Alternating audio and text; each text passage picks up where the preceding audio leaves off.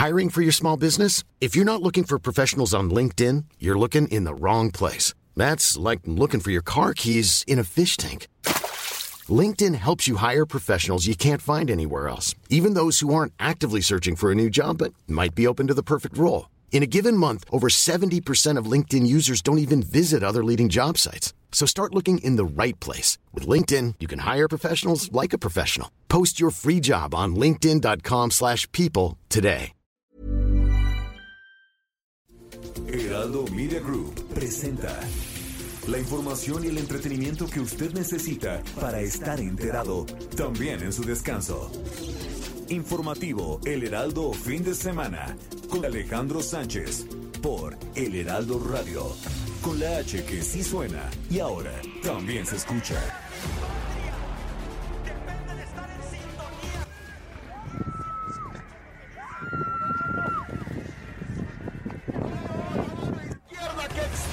Por parte de Jackie Nava. Yo no soy Felipe Calderón. Sí, ya para que para que quede claro.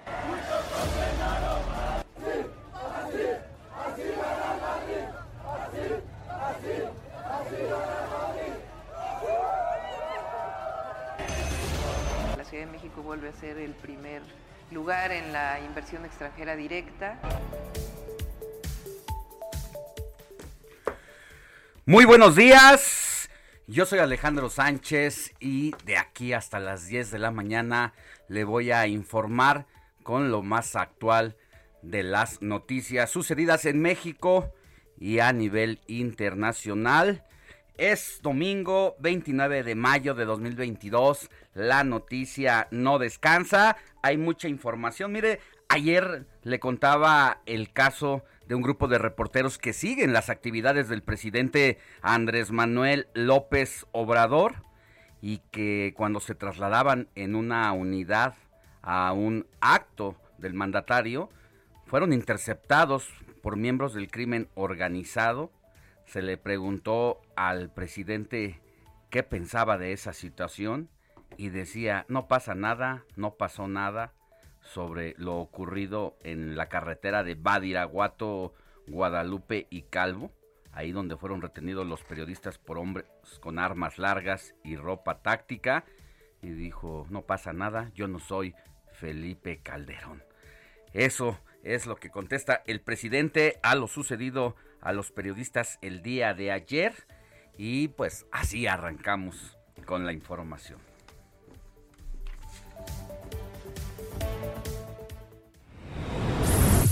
Informativo El Heraldo Fin de Semana. Lo más importante en resumen. Y el presidente aseguró también que durante su gira de trabajo por Sinaloa se sintió seguro, muy contento y feliz al viajar por las carreteras de la entidad e insistió en que el crimen organizado no controla el país. El reporte lo completo lo vamos a tener más adelante, pero esto es parte de lo que dijo ayer el mandatario. Eso sucede en Jalisco, sucede en otras partes, está mal, no debe de suceder, pero no solo es el caso de Sinaloa. Yo les diría, arriba Sinaloa. El subsecretario de Prevención y Promoción de la Salud, Hugo López Gatel, confirmó el primer caso importado de viruela sísmica en México en un hombre de 50 años de edad proveniente de Nueva York y que posiblemente se contagió en un viaje que realizó por Holanda, por lo que ya recibe atención médica aquí en la capital de nuestro país. La Guardia Nacional anunció la integración de una unidad de identificación forense con capacidad para reconstrucciones faciales, progresiones de edad, alteraciones de apariencias físicas y reconstrucción que apoyen la investigación de delitos, el esclarecimiento de hechos delictivos y la identificación de personas desaparecidas. El Servicio Meteorológico Nacional informó que la tormenta tropical Ágata, el primer ciclón de la temporada en el Pacífico, mantuvo su trayectoria hacia las costas del estado de Oaxaca y es probable que la tarde-noche de este domingo se convierta en huracán de categoría 1. En más información de la Ciudad de México, aquí la jefa de gobierno, Claudia Sheinbaum, informó que la empresa Doppelmayr, responsable de la construcción de la línea 1 del cable bus, va a invertir 10 millones de euros en la construcción de infraestructura para el mantenimiento y atención de teleféricos. Así lo anunció Claudia Sheinbaum.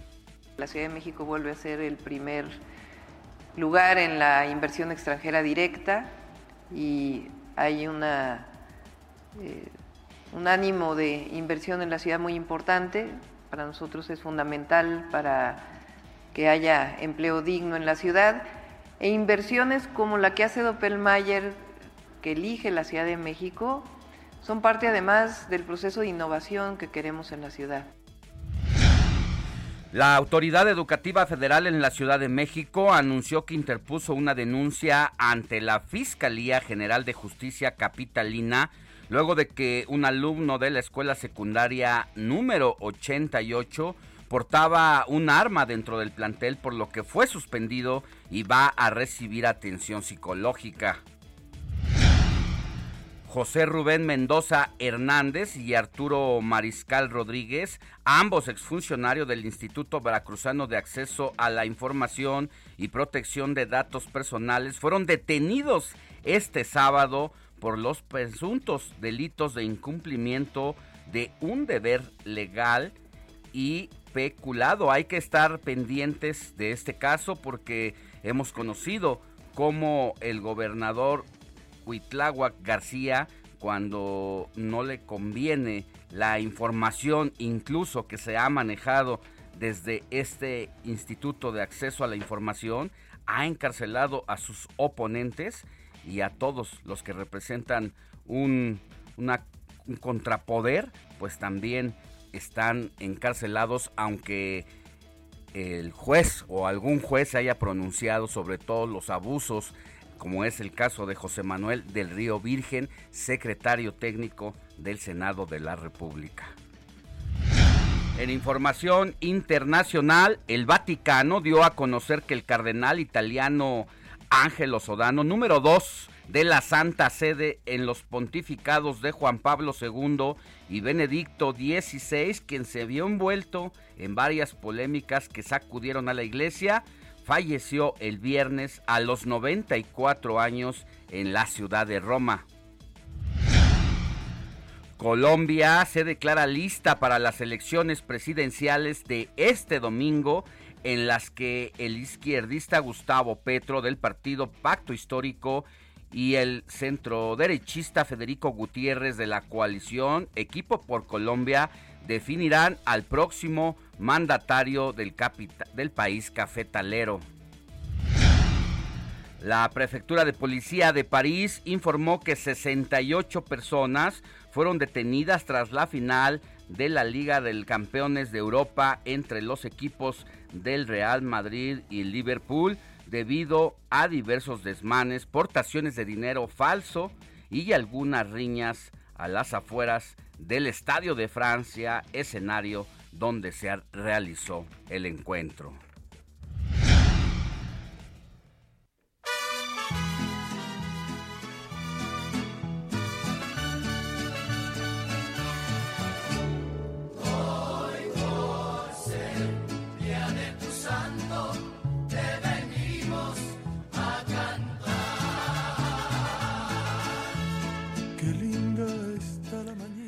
Domingo 29 de mayo de 2022, mi querida Moni Reyes, muy buenos días. ¿A quién tenemos que correr, abrazar y felicitar este día?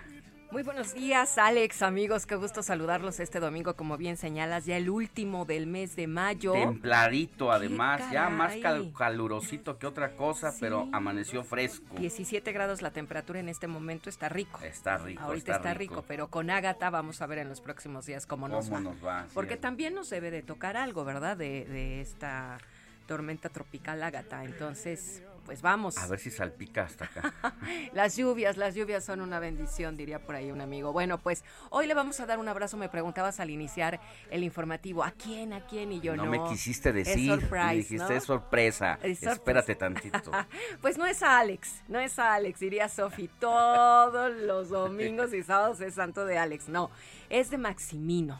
¿Ustedes conocen algún Maximino? Maximino, no, no conozco a, a, ningún Maximino, pero por supuesto que en la historia de nuestro país, pues está el expresidente Maximino Ávila Camacho, el hermano del expresidente de la República. Muy bien, pues Maximino, muchas felicidades. Y les voy a platicar brevemente quién fue Maximino. Pues fue obispo de Treveris. Fue un gran defensor de la fe ortodoxa y de la doctrina de San Atanasio que luchaba contra los arrianos, una corriente del cristianismo surgida en el siglo III que negaba la existencia de la Santísima Trinidad. En su defensa, pues convenció a Constantino II de que liberara de su destierro a Atanasio para que éste pudiera volver a Alejandría, del mismo modo que logró convencer al emperador de la vuelta de San Pablo de Constantinopla a su sede. Bueno, pues poco antes de la muerte de Maximino, tuvo lugar, que tuvo lugar en el año 342, obtuvo la licencia imperial para el sínodo de Sárdica. Aquí no nos platica la historia si sufrió, si lo azotaron, si lo esclavizaron, ¿verdad? Aquí vienen cosas más políticas, pero bueno, es día de Maximino y además, Alex, de Gerardo. Felicidades a Gerardo. Conozco muchos Gerardos, ahí sí, para que veas. Eh, está nuestro compañero Gerardo, alias El Santo, como se le conoce aquí en la parte del equipo de colaboradores de Andrea Merlos en la dirección de El Heraldo Televisión. Gerardo Galicia, que es un reportero vial Gerardo Galicia. Gerardo Rodríguez Sánchez Lara, especialista en temas de seguridad y colaborador del informativo fin de semana y también columnista de El Heraldo de México. Un abrazo para ti, Jerry, si nos estás escuchando. Jerry, yo tengo un compadre, mi Jerry, que vive en Metepec, así es que seguramente nos estás escuchando. Felicidades también a al nombre de Úrsula. Úrsula está muy sexy, ¿no? Conozco Ninguna. Úrsula Prats, claro, actriz, actriz también. y bueno, pues ya los demás no conocemos. Esiquio, Bona y senador. Es un nombre, ¿eh? Es un nombre.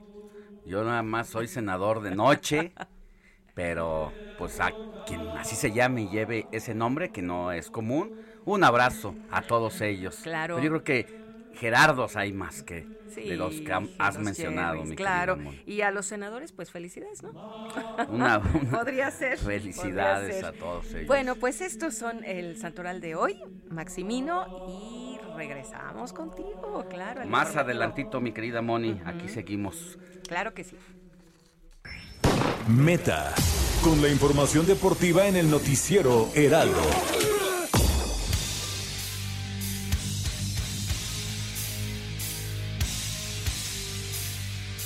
Vámonos contigo, mi querido Jorge Mile, porque nos vas a dar un adelantito de lo que pasó ayer y de lo que está pendiente en las próximas horas en lo que refiere al mundo deportivo. Muy buenos días, ¿cómo estás? Bien, bien, Alex. Buenos días para ti y para todos. Así es, vamos a platicar de lo sucedido ayer en el Stade de France, en donde se dio la final de la Champions League, cómo le fue al Real Madrid como le fue al Liverpool, por supuesto, y también el adelanto del México contra Nigeria, cómo anda la presión que ya está poniendo Chicharito sobre los delanteros, quién responde y quién no, y por supuesto también lo que sucederá en unos minutitos más en Mónaco cuando Checo Pérez inicie su carrera y esta noche el Pachuca en contra del Atlas. Tiene que ganar 3 por 0 el conjunto Tuzo para llevarse la corona y del otro lado el Atlas pues tiene que hacer un partido inteligente para mantener esa ventaja de 2 por 0 con aquel gol de Quiñones de último minuto. Así que ya estaremos platicando de lo que sucede en el mundo deportivo. Y también Cervonta Davis ayer se lleva una victoria de verdad estruendosa sobre Rolly Romero en el mundo del boxeo, así que vamos a platicar de todo eso, querido Alex. Y también de lo que pasó, ya que dices lo de Mónaco, eh, pues ayer entiendo el Checo Pérez tuvo un incidente al final casi de su competencia, que pues... Sí, en la eh, y tres. Ajá, ¿qué, qué pasó? ¿Cómo, el, ¿Cómo se impactó? ¿Dio la vuelta? Perdió, perdió el control del, del auto, iba sobre Leclerc, que marchaba en primer sitio en la calificación, en la última, pierde el control el mexicano y de hecho Sainz también se impacta sobre el auto del mexicano, así que problemas porque tienen que poner a punto el, el auto, el monoplaza de Checo Pérez para que le vaya bien. Va a salir en tercer sitio, Verstappen en cuarto, Sainz en segundo y la pole es para, es para Leclerc de Ferrari. Muy bien, pues ahí estaremos atentos al ratito a todos estos detalles de la jornada deportiva y por lo pronto te adelanto aquí, mi querido Héctor Alejandro Vieira, con la camisa bien puesta de los dos, de los Tuzos del Pachuca, que dice que la esperanza es la que muere hasta el final. Pues vamos a ver, vamos Milagro a ver en el Hidalgo, dice. Sí, pues se puede dar, ¿eh? lo han hecho. Vamos a, a verlo esta noche y platicaremos la previa, por supuesto. Muy bien, Jorge Mile, te escuchamos más adelantito. Que tengas buen día. Venga, un abrazo. Escríbanos o mándenos un mensaje de voz al WhatsApp del informativo fin de semana 5591 63 5119.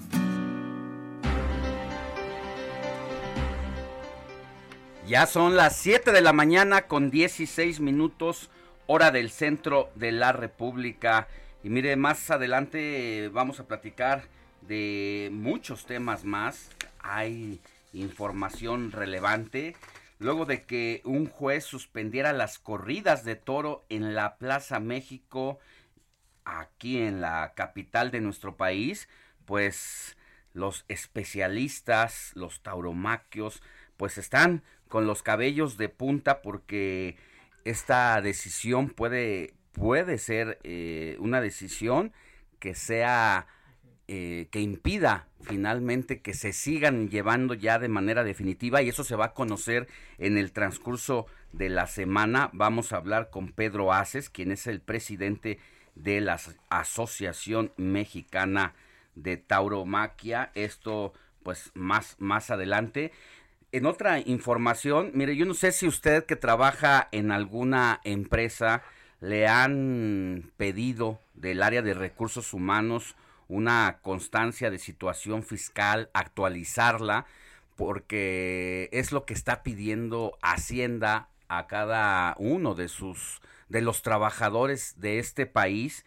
Y si usted no hace esta actualización, corre el riesgo de que no pueda cobrar su quincena. Vamos a hablar con José Manuel Arteaga de todos los detalles sobre este proceso, por qué se está llevando a cabo y también que nos va a dar, nos va a, facilitar en caso de que usted no haya hecho esta actualización o simple y sencillamente no tenga esta constancia de situación fiscal, pues él le va a decir cómo hacerlo eh, cómo iniciar ese trámite ante el sistema de administración tributaria. Y también le vamos a dar toda la información más actualizada sobre el primer caso de viruela del mono en este país que ayer lo daba a conocer el subsecretario de salud Hugo López Gatel y que lo alcanzamos a dar ese ese ese informe aquí todavía en los micrófonos del informativo de fin de semana, poquito antes de que saliéramos del, del aire incluso. Mi querida Moni Reyes, tú tienes un WhatsApp que tienes que compartirnos, compartirle al auditorio y para que nos sigan escribiendo aquí a el informativo de fin de semana. Claro que sí. El WhatsApp es el siguiente: 55 91 63 51 19. Va de nuevo: 55 91 63 51 19. Si ustedes en este momento van en carretera, bueno, pues muchas gracias por escucharnos, pero también les voy a comentar, Alex, que nos escribió precisamente el señor Oscar Romero. Dice, soy trailero, recorro el país de Tijuana a Cancún cada 15 días, es mi ruta. Quisiera saber las estaciones donde los puedo yo escuchar, ya que ahorita viene por el estado de Zacatecas y de repente obviamente se pierde la señal, pero es normal. Vamos eh, generalmente llegando a ciertos lugares, ciertos espacios y estados donde se retoma la señal. Aquí tenemos donde podemos. ¿Tienes algunas algunas estaciones, mi querida Moni? Aquí me las estás eh, ofreciendo, donde nos pueden escuchar. Mire, en Oaxaca, por ejemplo, nos escuchan a través del 98.1 de FM o del 97.7 en Nuevo León, en el 99.7 de FM, Jalisco 100.3 Coahuila 88.1 de FM, entre otras estaciones que le vamos a ir dando a conocer más adelante. Pero recuerde que también nos escuchan del otro lado de la frontera, allá en los Estados Unidos, a través de las distintas plataformas de Now Media. Ahí también tenemos una audiencia, muchos hispanos, muchos hermanos mexicanos que nos escuchan hasta aquellos lugares. Claro que sí, fíjate también que tenemos al señor eh, Romero González, dice buenos días, saludo desde la Perla Tapatía. La comunidad universitaria UDG se manifiesta ante la reducción de presupuesto por parte del gobernador Enrique Alfaro. También nos manda un video. Este es todo un tema, lo que está pasando allá en, la, en Guadalajara, en este lugar allá de Jalisco, porque pues es un pleito muy casado que tienen incluso desde hace mucho tiempo tanto el gobernador Enrique Alfaro como quien está detrás del poder del grupo de la Universidad eh, de Guadalajara, porque pues es un tema ahí de celos y de poder contra poder. Siempre la, el grupo Universidad allá en Guadalajara es quien cogobierna con eh, pues precisamente quien ocupe la gubernatura de ese estado y pues al gobernador parece que eso ya ya le cansó, ya le molestó y quiere romper con el grupo universidad. Pero de eso también vamos a estar hablando con nuestra compañera eh, Mafalda Warrior, quien es la titular del informativo más importante de lunes a viernes allá en la, en la Perla Tapatía. Perfecto, pues la invitación es que se queden con nosotros las tres horas de 7 a 10 de la mañana hoy dominguito y nuevamente el número de Watts 55 91 63 51 19. Manden un mensaje de, de texto, uh, de voz, ¿verdad? Yo siempre digo, quiero conocer su tono de voz, a ver qué tal. Así es, mi querida Moni. Y bueno, también recordarles que vamos a tener una entrevista con el vicecoordinador de los diputados del PAN aquí en la Ciudad de México que nos va a hablar sobre la acción de inconstitucionalidad que va a presentar su grupo parlamentario ante la Suprema Corte de Justicia de la Nación por una reforma que ha desmantelado al Instituto Electoral en la Ciudad de México de cara a los procesos electorales pues que están en puerta. De eso y más aquí en el informativo de fin de fin de semana y también por supuesto en el cine estaremos con nuestro querido Lalo, Lalo Marín, ya sabe, quien tiene todas las recomendaciones más actualizadas de el cine o para que si quiere quedarse en casita y prefiere no eh, salir a la calle, pues ya sabe que tenemos muchas opciones en las plataformas digitales de Netflix, HBO u otras otras alternativas. Él siempre le va a estar dando las recomendaciones más importantes. Las novedades. Así es, mi querida Moni. ¿Has estado viendo alguna serie, alguna película últimamente que te haya enganchado? Me encantó una película que vi que se llama Hermanas de Sangre. Ah, Está pues. recomendable y bueno, también mi serie de ¿Quién mató a Sara? También la acabé de ver, que son de las eh, que he visto últimamente porque luego no te da tiempo, ¿no? Pero sí, nos gusta mucho esta sección para recomendaciones. Así es, fíjate que yo no he tenido tiempo en estos últimos días, tengo una ahí pendiente, pero la voy, la voy a retomar. Ahora te digo, el nombre es una es una excursi. Excursi. Excursi, pero son de esas que te quieres desconectar de todo el pronto, pero te voy a decir más adelante cuál es esa serie y vamos a preguntarle a Lalo Marín qué opina también de esta serie que tú estás estás viendo. Vamos a una pausa, pero volvemos con más información.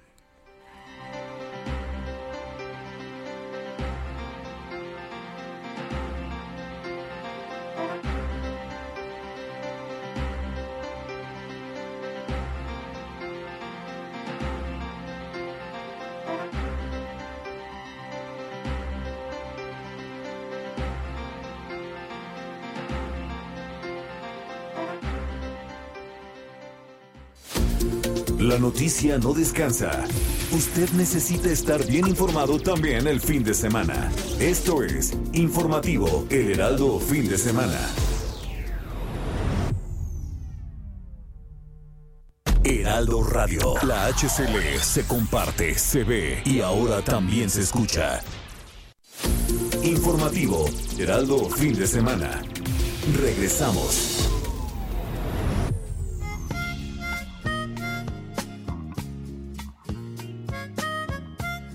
La temporada de ciclones tropicales será activa y se pronostica que del total de ciclones generados, tanto en el Atlántico como en el Pacífico, al menos cinco impacten a México.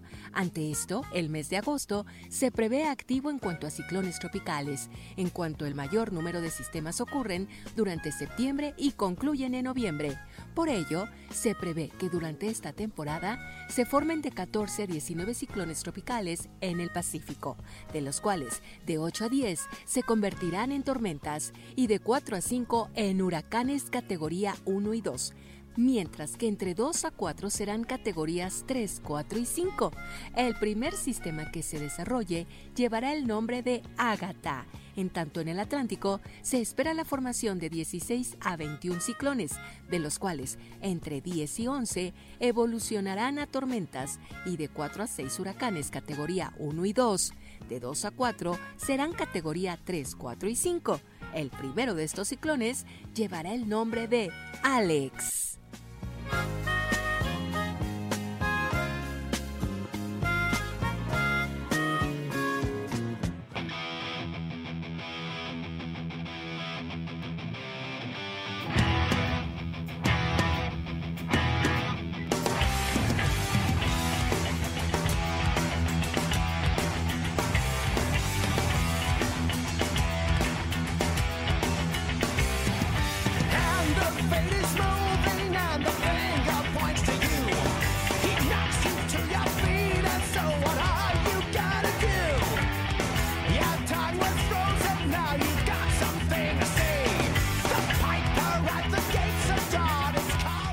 Ya son las 7 de la mañana con 32 minutos, hora del centro de la República. Héctor Vieira, productor del informativo de fin de semana y jefe de información. ¿Qué estamos escuchando?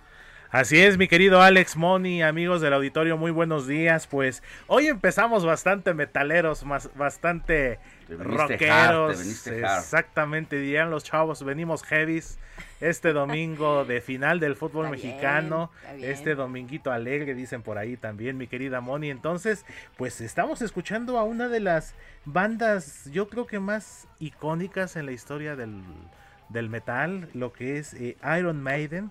Esta canción, este tema que estamos escuchando, Alex Money, eh, de Wicker Man, eh, ¿por qué la estamos escuchando? Pues les cuento. Hoy, hace 22 años, es decir, el 29 de mayo de 1900, del año 2000, perdón, corrijo, 29 eh, de, de, mayo del 2000, lanzaron su disco titulado Brave New World. Y este tema que estamos escuchando de Wickerman es el tema principal, fue el primer sencillo y es uno de los temas más exitosos tanto de este material discográfico como de la propia agrupación Iron Maiden, Alex. Por eso precisamente lo estamos escuchando y estamos abriendo la selección musical de este domingo, pues para empezar movidos, para empezar, como dijimos hace unos momentos, Moni, para empezar heavies. Oh, muy ah, metaleros. Honestamente a mí no me gusta mucho, entonces no te puedo aplaudir. Claro. Hoy no, dicen por ahí, Moni. Este, este, género no me lo vienes manejando, pero bueno. Casi no, pero digo, está...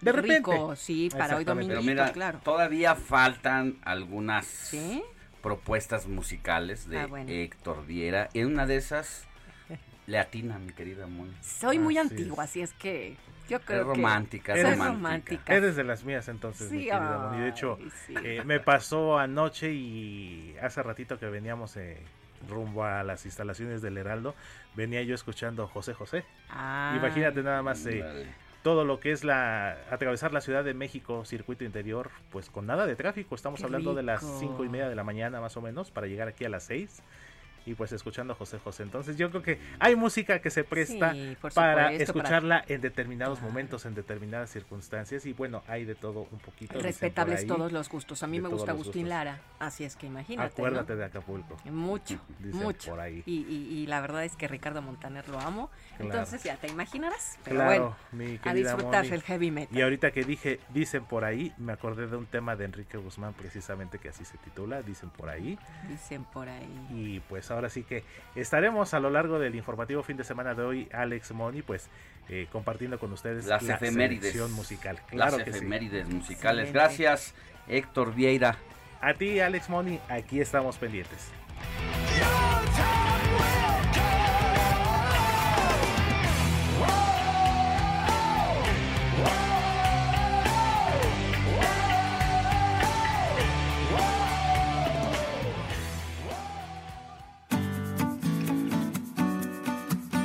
Escríbanos o mándenos un mensaje de voz al WhatsApp del informativo fin de semana 5591 63 51 19.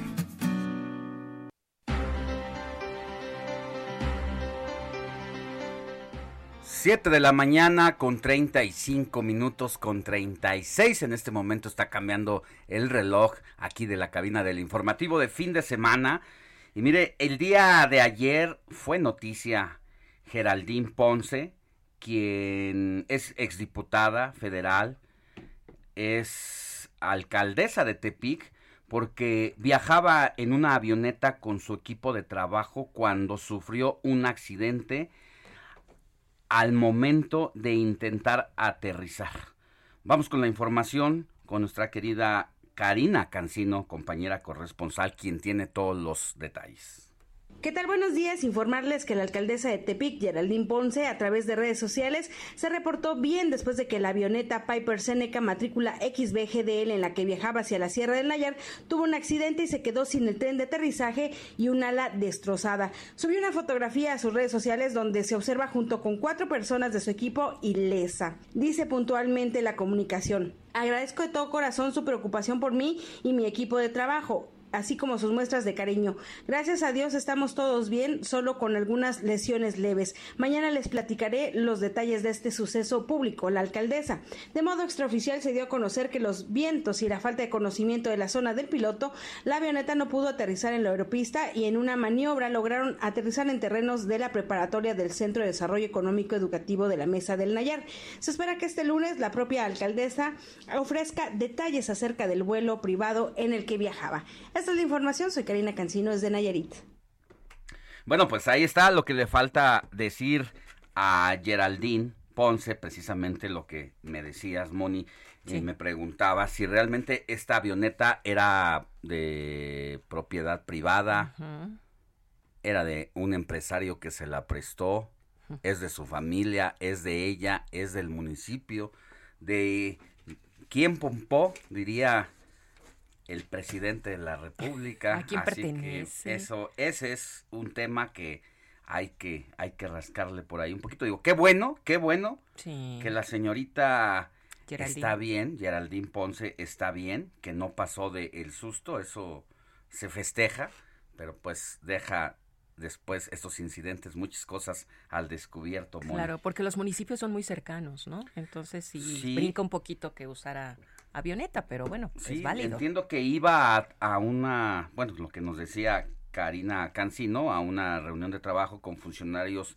federales, pero sí, sí nos llama mucho la atención porque normalmente los presidentes municipales no se trasladan de esa forma. Lo entiendes cuando es el gobernador, porque pues recorre los municipios, ¿no? Sí. O sea, puedes ir de un municipio del norte a un municipio del sur y hay estados eh, de la República que tienen una superficie bastante grande y en ese sentido, pues sí, pero en el mismo municipio. Exacto. Eso sí, eso es lo que hay que ver. Son las 7 de la mañana con 39 minutos y vamos con más información porque ya le contábamos al inicio también del informativo de fin de semana, Andrés Manuel López Obrador fue cuestionado sobre el retén de hombres armados y no precisamente del ejército que detuvieron a periodistas cuando se trasladaban para seguir las actividades del presidente de la República allá en Badiraguato, que pues ustedes saben es el lugar precisamente donde vivió y donde vive la familia de El Chapo Guzmán y que ha sido toda una polémica cuando el presidente va a aquellos aquellos terruños. Pero vamos vamos con la información de eh, pues estos datos por ahí eh, teníamos el audio de cuando le preguntan al presidente oiga y qué, qué piensa sobre sobre esto, de esta detención que le hicieron a los periodistas. Eso sucede en Jalisco, sucede en otras partes, está mal, no debe de suceder, pero no solo es el caso de Sinaloa. Yo les diría, arriba Sinaloa. Eso sucede no solamente en Sinaloa, es normal, pasa en todo el país, así que no se espanten. Lo dice el presidente de la República, ¿eh? no lo dice nadie que sea de aquellos grupos que dirían los demás grupos, sí, pues es normal, así pasan, pero lo está diciendo el presidente de la República. La verdad es que una declaración que nos pone a pensar y nos sacude de pues qué es lo que está ocurriendo en el país, así las cosas. En otra información, mire, eh, Iberdrola, esta empresa energética que llevaba prácticamente a esta y otras la dedicatoria de la reforma eléctrica que proponía el presidente de la República y que le fue frenada eh, en el Congreso, pues ha sido multada y aquí están los detalles con Iván Saldaña. Buenos días. El presidente Andrés Manuel López Obrador aseguró ayer que se sintió seguro, muy contento y muy feliz al viajar por las carreteras de Sinaloa durante su gira de este fin de semana, pese al retén de civiles armados en el camino de Culiacán a Guadalupe y Calvo, que por unos momentos bloqueó el paso de periodistas y funcionarios públicos que se dirigían al evento del mandatario federal en ese municipio de Chihuahua.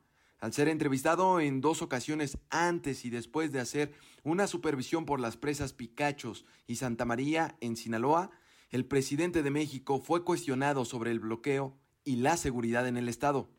¿Cómo se sintió en Sinaloa, presidente? ¿Se sintió seguro? Seguro, seguro, seguro eh, y muy contento, muy feliz. la gente, la gente de Sinaloa es buena, es trabajadora siempre eh, nuestros adversarios los conserva. Eh, van a buscar algo, siempre van a buscar algo para cuestionarnos, pero también están en su derecho. ¿Salió todo bien entonces en su visita? Todo bien, eh, más que bien.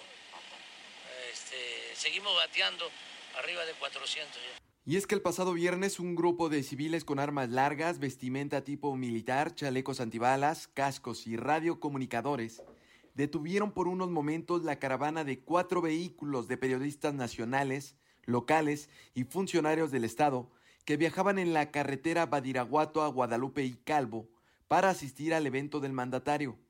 Preguntaron a los comunicadores si llevaban armas y después de una revisión visual al interior de la camioneta, permitieron el paso sin mayor contratiempo. Así fue la respuesta del presidente de la República. Sí, y sobre la presencia de este grupo allá en Culiacán que interceptó a reporteros, ¿es un problema de seguridad aquí no, en Sinaloa? es que este, hay este, en algunos lugares del país, no solo en Sinaloa, este, personas que este, están eh, actuando, eh, pensando que se debe de cuidar una región que no lleven armas eh, y a veces hay confusiones, pero en general todo bien. No es que los grupos delictivos estén tomando ciertos territorios de Sinaloa y que no, nada más eso lo que es ellos lo que permiten. dicen los conservadores. Ajá, entonces no es, no o es sea, eso es así. lo que ellos dicen. Pero no les crean a los conservadores, porque si ustedes les eh, creen a los conservadores, pueden este, Pero el hecho que usted... tener eh, problemas. Presidente. Me refiero a que eh, les produzcan confusión. También rechazó que los grupos delictivos tengan el control de algunas partes de las carreteras en el país. Y el hecho Este- que utilicen uniformes tácticos, equipos que se suponen nada más son del ejército, ¿qué le dice? ¿Cómo, lo toma usted? Eso sucede en Jalisco, sucede en otras partes, está mal, no debe de suceder, pero no solo es el caso de Sinaloa. Yo les diría, arriba Sinaloa. Los grupos no tienen control de territorios del país. No, no, no, no, eso lo piensan los conservadores. Ya, yo no soy, yo no soy Felipe Calderón. Sí, ya, para que, para que quede claro. Previo a estas declaraciones, en una primera entrevista el mismo sábado, el presidente López Obrador dijo que no fue informado del retén el día de los hechos el viernes, sino hasta el siguiente día, y resaltó que afortunadamente no pasó nada. Alex, mi reporte esta mañana. Gracias Iván Saldaña y cuídate mucho porque ya ves que es normal que te agarren los grupos armados si vas incluso siguiendo al presidente para hacer tu trabajo, no pasa nada y encima de todo todavía se enoja el señor de que se le cuestione sobre estos asuntos que pasan en el país y que él prometió que iba a cambiar las cosas desde el primer día que llegara a la presidencia de la República. Y bueno, como escuchábamos a Iván Saldaña, pues este reporte era relacionado precisamente a todo este periplo que sucedió ayer en Sinaloa, después de el retén con hombres armados en Badiraguato. Y también ahí el presidente de la República, pues eh, hablaba precisamente sobre esta multa millonaria a Iberdrola, una multa que no tiene precedente, que es de 9.145 millones de pesos, que la Comisión Reguladora de Energía le impuso a esta empresa debido a que su planta de autoabasto vendió energía eléctrica a socios que no contaban con ese permiso. Y en su visita allá al norte, el presidente López Obrador aseguró que no tenía conocimiento sobre la sanción a la empresa española, por lo que consideró que sí es justa y expresó que México ya no es tierra de conquista.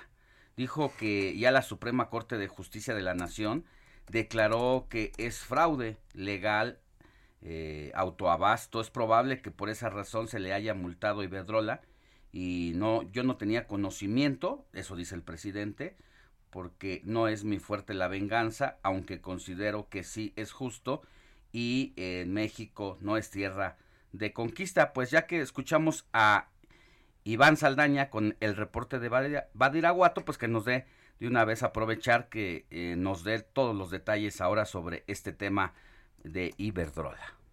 Alejandro, amigos del auditorio, buenos días. El presidente Andrés Manuel López Obrador calificó justa la histórica multa de 9.145 millones de pesos que la Comisión Reguladora de Energía impuso a la empresa multinacional Iberdrola por incumplir la ley al vender electricidad a sus socios que no estaban contemplados en el permiso legado de autoabastecimiento. Han hecho un mal uso de sus concesiones, dijo ayer el mandatario federal antes de hacer una supervisión aérea por las presas Picachos y Santa María en Sinaloa. No tenía yo conocimiento, porque no es mi fuerte la venganza, aunque eh, considero ¿Es justo? que sí es justo y que ya México no es tierra de conquista. Sin embargo, el presidente de la República aseguró que sí está informado de que Iberdrola ha hecho mal uso de sus concesiones en México porque ha ido sumando a bancos y a grandes empresas para simular que pertenecen a una sociedad de autoabasto y así que paguen electricidad a un costo ventajoso. Este, usa energía que no produce porque su giro mercantil pues son los abarrotes. Sin embargo, por estar en esa sociedad con Iberdrola, eh, tiene el privilegio de pagar menos de tarifa eléctrica. Cabe resaltar que el pasado 27 de mayo la Comisión Reguladora de Energía resolvió que Iberdrola incumplió con el artículo 36, fracción 1, inciso A, de la Ley del Servicio Público de Energía Eléctrica, que plantea que no se deben vender energía eléctrica a terceras personas físicas o morales que no fueran socios de la misma al aprobarse el proyecto original. La multa de 9.145 millones de pesos a Iberdrola es histórica porque es el monto más alto impuesto por la Comisión Reguladora de Energía. Mi reporte esta mañana.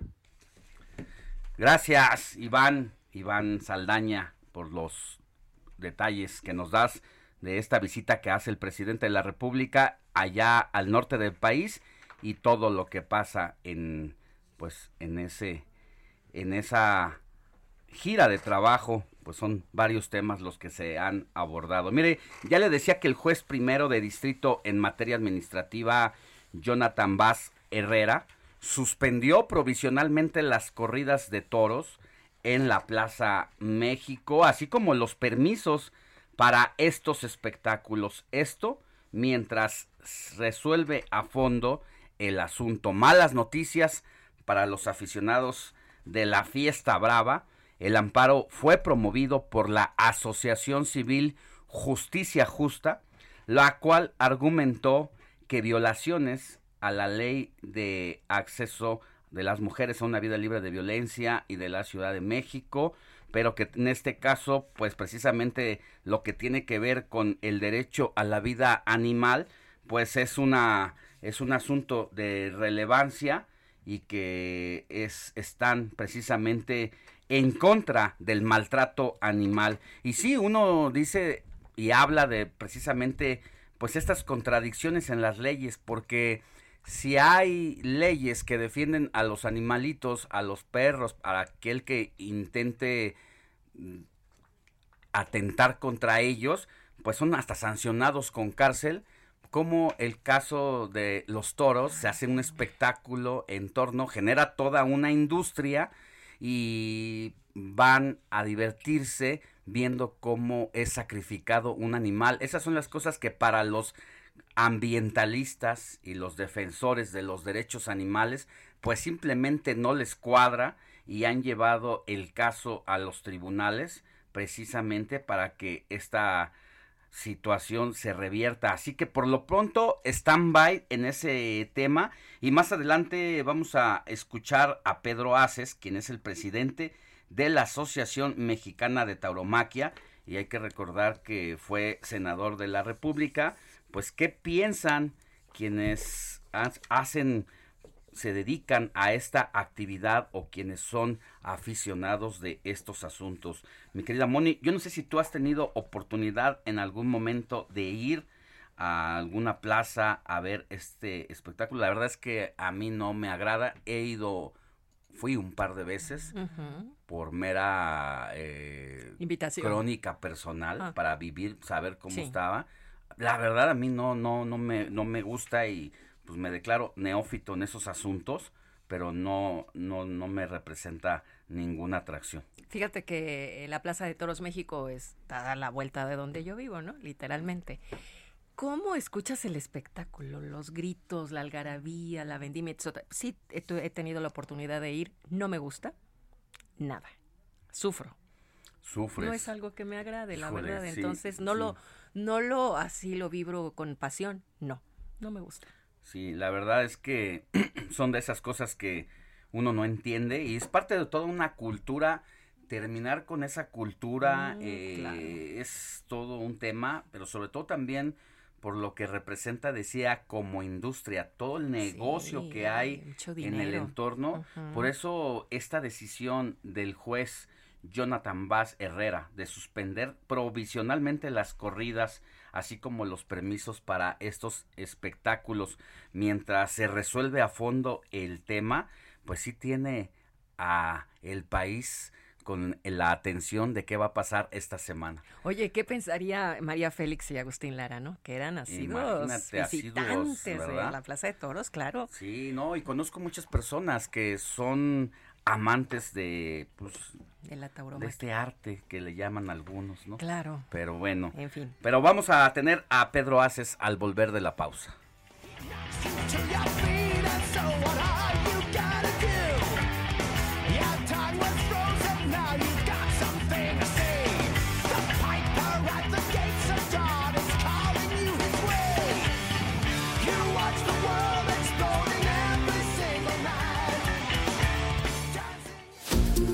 La noticia no descansa. Usted necesita estar bien informado también el fin de semana. Esto es Informativo El Heraldo Fin de Semana.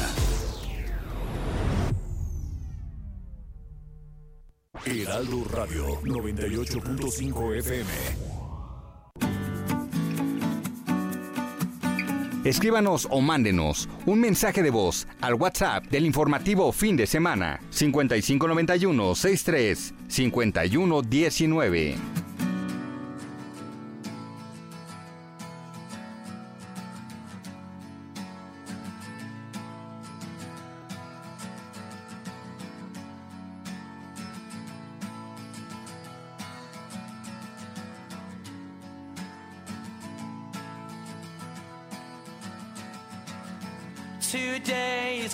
The day that they're gonna throw it back to you. By now, you should have somehow realized what you gotta do. I don't believe that anybody feels the way I do about you now.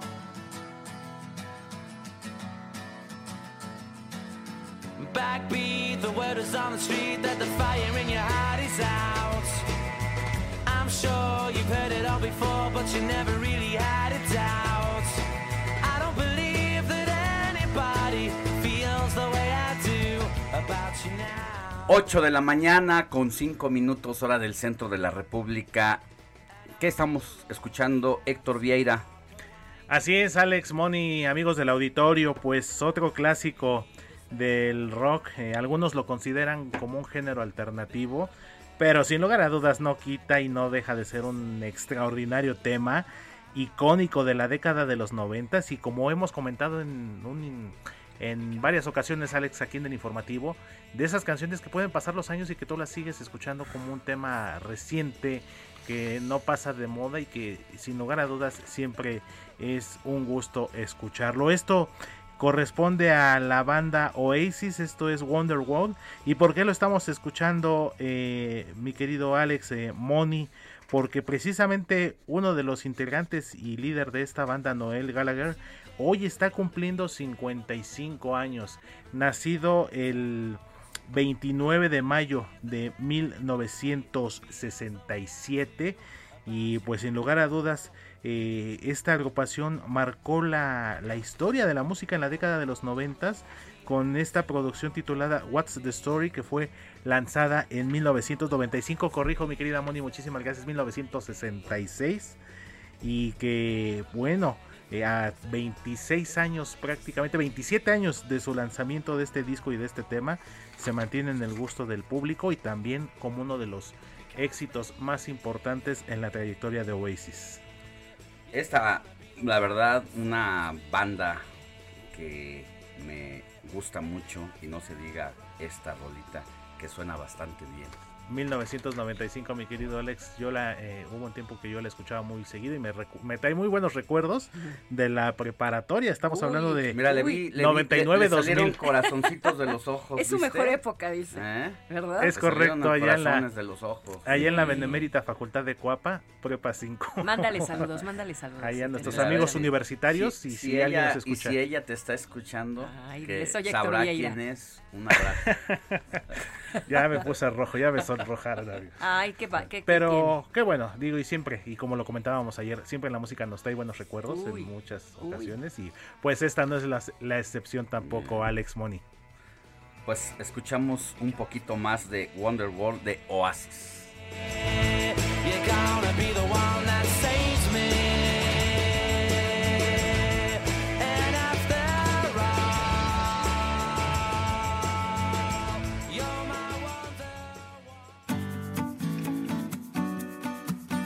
Escríbanos o mándenos un mensaje de voz al WhatsApp del informativo fin de semana 5591 63 5119.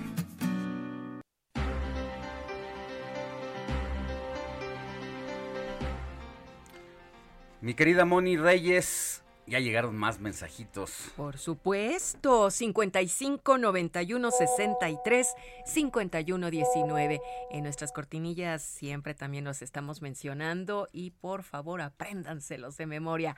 El señor Oscar Romero González hoy nos da los buenos días, dice saludos desde Guadalajara, Jalisco y una muy buena costumbre escuchar al grupo de profesionales de Leraldo. Muchas gracias, Oscar. Bueno, pues también tenemos saludos desde San Diego, California, Alex. Muy buenos días, nos dice Luis Beller. Dice aquí fin de semana feriado por el Memorial Day que será mañana, mañana lunes. Así es que nos manda saludos desde San Diego. Muchas gracias, Luis. Y buenos días desde San Luis Potosí. Nos escribe Víctor Enríquez. Agradecidos estamos de que nos escuches desde San Luis Potosí. Y bueno, pues también vamos a darle un abrazo y gracias a Lupita López. Ella es odontóloga pediatra, nos escribe de la colonia Escandón, tu ex vecina Alex. Ah, mira aquí cerquita de donde estamos sí, transmitiendo. la doctora Lupita. Miguel Hidalgo. Miguel Hidalgo dice, desde la colonia Escandón estoy escuchándolos con mi hermano Martín y mi hijo Uriel todas las mañanas antes de prepararnos una rica torta de tamal con bolillito. ¿Qué tal? Ah, ya se me antojó. Llamada, pues, llamada guajolota, aquí en Chilangolandia, ¿no?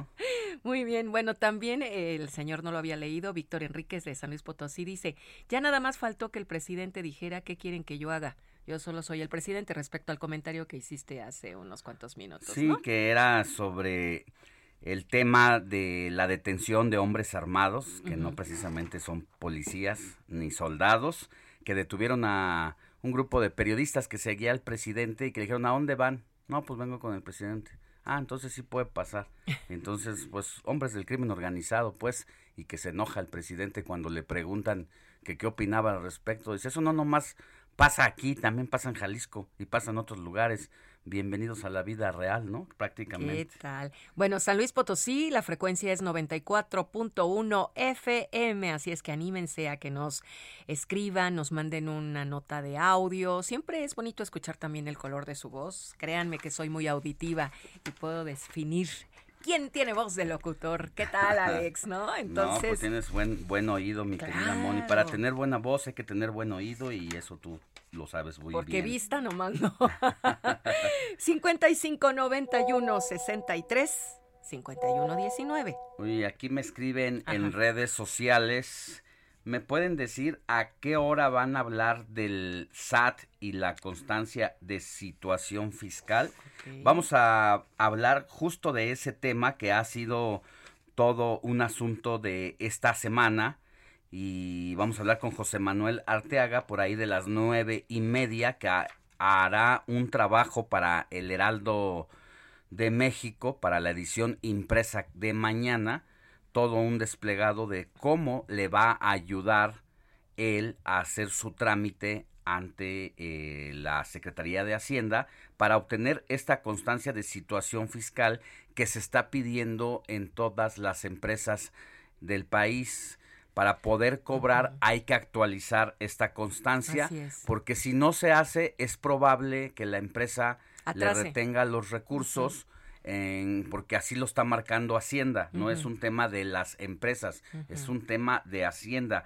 Entonces tiene que actualizar este asunto y aquí pues Arteaga nos va a dar todos los detalles, nos va a adelantar incluso aquí en los micrófonos del informativo de fin de semana, todo lo que va a publicar en la edición de Mercados, quien es el editor de esa sección en el Heraldo de México. 9.30 de la mañana le vamos a dar todos los detalles al respecto. Y bueno, también ya hablábamos antes de irnos a la pausa, eh, le dije que íbamos a platicar sobre este asunto de la tauromaquia. el, el, alcance de la tauromaquia como industria generadora, que era de lo que hablábamos, Moni, genera una derrama económica anual de 6.900 millones de pesos. Eso según lo calculó la Secretaría de Agricultura en el año 2019 previo a la pandemia y que presentó ingresos fiscales para el Estado, perdón, por más de 800 millones de pesos. Quienes avalan este tipo de decisiones, pues eh, generan también una cadena de plazas de trabajo de hasta 225 mil empleos directos e indirectos.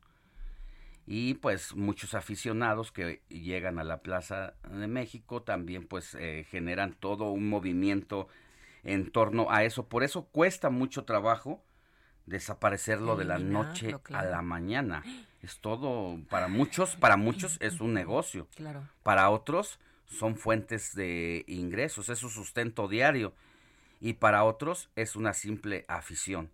Esa situación, sin embargo, pues ha llegado al Poder Judicial, se está analizando y Pedro Aces, quien es el presidente de la Asociación, de Mexicana de Tauromaquia, pues tiene esta opinión que dio al informativo fin de semana.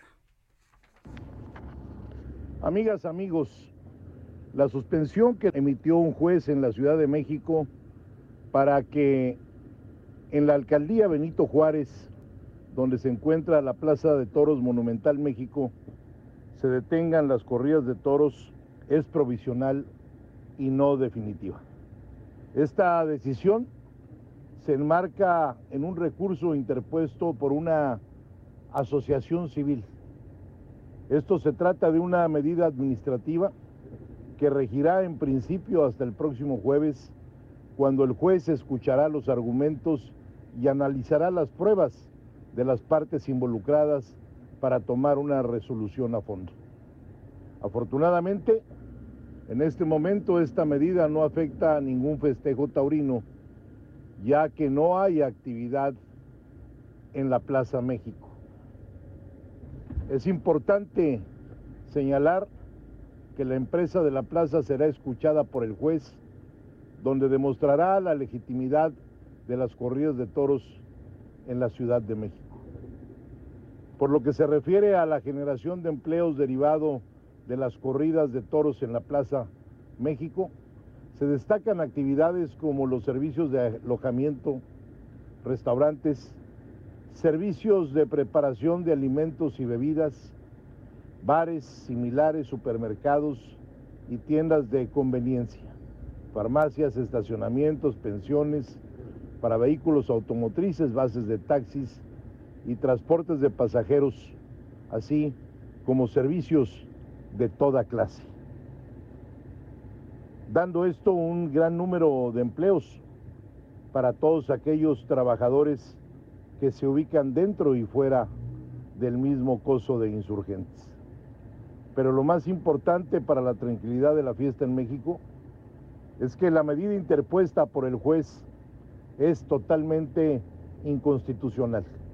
La suspensión provisional atenta claramente con la constitución política de los Estados Unidos mexicanos, ya que prohibir la actividad de celebrar y realizar este tipo de espectáculos públicos estaría vulnerando el artículo quinto de la constitución política de los Estados Unidos mexicanos, que a la letra establece, Artículo quinto. A ninguna persona podrá impedirse que se dedique a la profesión, industria, comercio o trabajo para que le acomode, siendo lícitos. El ejercicio de esta libertad solo pide vedarse por administración judicial cuando se ataquen los derechos de terceros o por resolución gobernativa dictada en los términos que marque la ley. Cuando se ofendan los derechos de la sociedad, nadie puede ser privado del producto de su trabajo sino por resolución judicial. Es por lo anterior que la suspensión por ningún motivo cancela la fiesta. La tauromaquia en México tiene todos los elementos para responder y demostrar que cualquier prohibición a la fiesta va en contra de lo que mandata nuestra Carta Magna. Prohibido prohibir.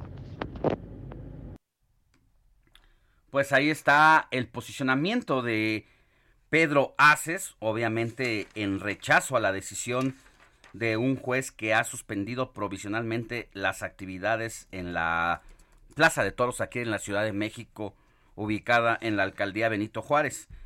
Obviamente es la voz de la Asociación Mexicana de Tauromaquia, pues que rechaza esa decisión, pero el juez finalmente va a tener la última palabra. Pero mire, países como Canadá, Cuba, Dinamarca, Italia y el Reino Unido son algunas naciones que han optado por eliminar la fiesta brava y se siguen sumando países a una lucha por la defensa de estos animales. Y en el contexto de la decisión de este juez de suspender provisionalmente las actividades, se da también cuando otros estados del país discuten la fiesta brava. Es el caso de Nuevo León, donde el gobernador Samuel García adelantó que va a vetar la reforma a la ley de patrimonio de esta entidad. ¿Qué declara? A la, pues declara que la tauromaquia y las peleas de gallo son patrimonio cultural. Esta ley fue aprobada por el Congreso local en abril pasado y desde entonces organizaciones civiles se han manifestado en contra. El mandatario estatal de allá de Nuevo León, Samuel García, recibió a organizaciones a favor de protección animal que acudieron a Palacio de Gobierno para entregarle firmas ciudadanas que se manifiestan en contra de la ley que promueve esta actividad de la tauromaquia, las peleas de gallos o eventos similares. Así que Samuel García va a dejar sin efecto esa, esa ley. Y mientras tanto, allá en Guanajuato, las corridas de toros se van a mantener por lo menos hasta septiembre de 2024. Y es que el gobernador de Guanajuato, Diego Sinué, aseguró que el decreto también que se emitió allá en mayo de 2013 por el entonces mandatario estatal, Miguel Márquez, declaró a la charrería y a la fiesta brava también como patrimonio cultural intangible del Estado y se va a mantener vigente entonces hasta el final del sexenio del actual gobernador Diego Sinué. Todo un tema, ¿eh? Posiciones muy encontradas son de los asuntos que quien lo considera, hay quien considera esto como un, un, un deporte, otros lo conocen como arte. Arte, sí. Entonces, lo cierto es que es de los asuntos, Moni, más polémicos Uy, que, sí. que cuando se habla si estás a favor o en contra. Y pues ya vimos por qué. Las razones económicas son de peso. Sí, mucho, mucho. Porque imagínate las familias que viven de esto, cómo les quitas el sustento y dónde, qué les ofreces a cambio. Pero pues los defensores de derechos humanos tienen razón en levantar la voz, es su chamba. Ambas también. partes, ¿no? Si, si ves las características y, y ves realmente sus argumentos, dices, tienen toda la razón. De todos lados tienen la Claro, razón. Entonces, claro, por eso se vuelve más, difícil, com- más más complicado tomar decisiones y el juez que lleva el asunto pues tiene una bomba ahí caliente en, entre las manos y que pues tendrá que ir desactivando o dándole curso a este caso en las próximas semanas. Se habla incluso de que tiene que citar a comparecer a algunas voces que tienen que ver con la relación, directa con la tauromaquia, pero así, así las cosas. Mientras tanto, vamos a dar paso a nuestro compañero Jorge Mile. Vamos con los deportes. Meta, con la información deportiva en el noticiero Heraldo.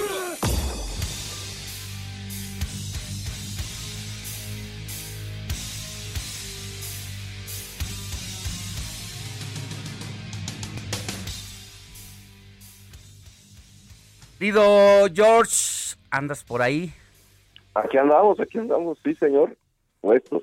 ¿Por dónde empezamos para las actividades deportivas de este Primero tengo que preguntarte a quién le vas tú en el fútbol europeo.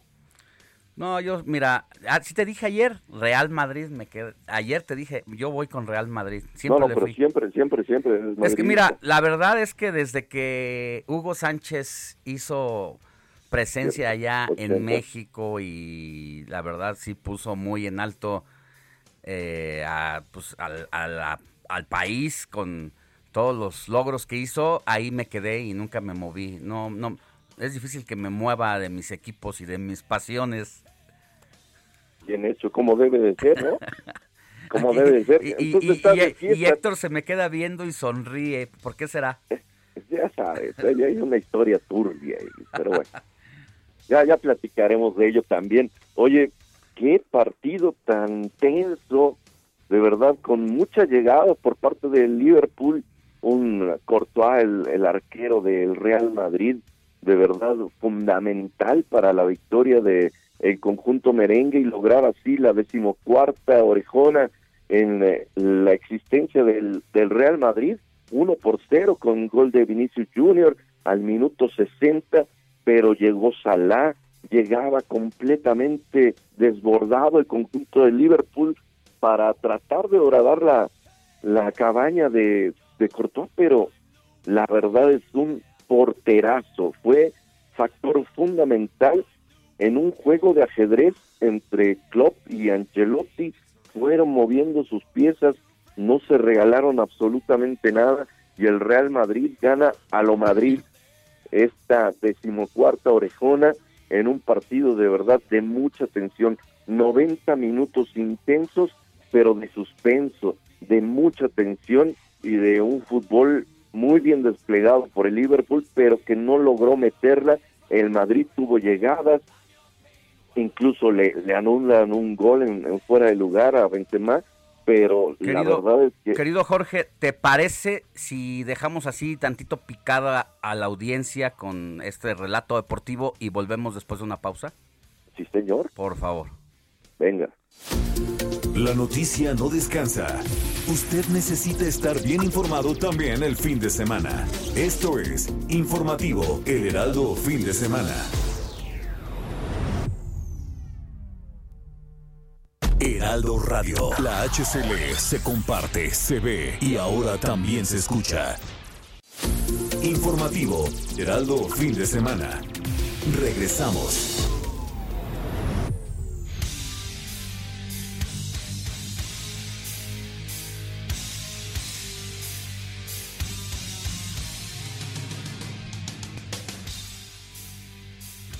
Ya estamos de regreso, nos quedamos con nuestro querido Jorge Miller, de nuestro colaborador de deportes.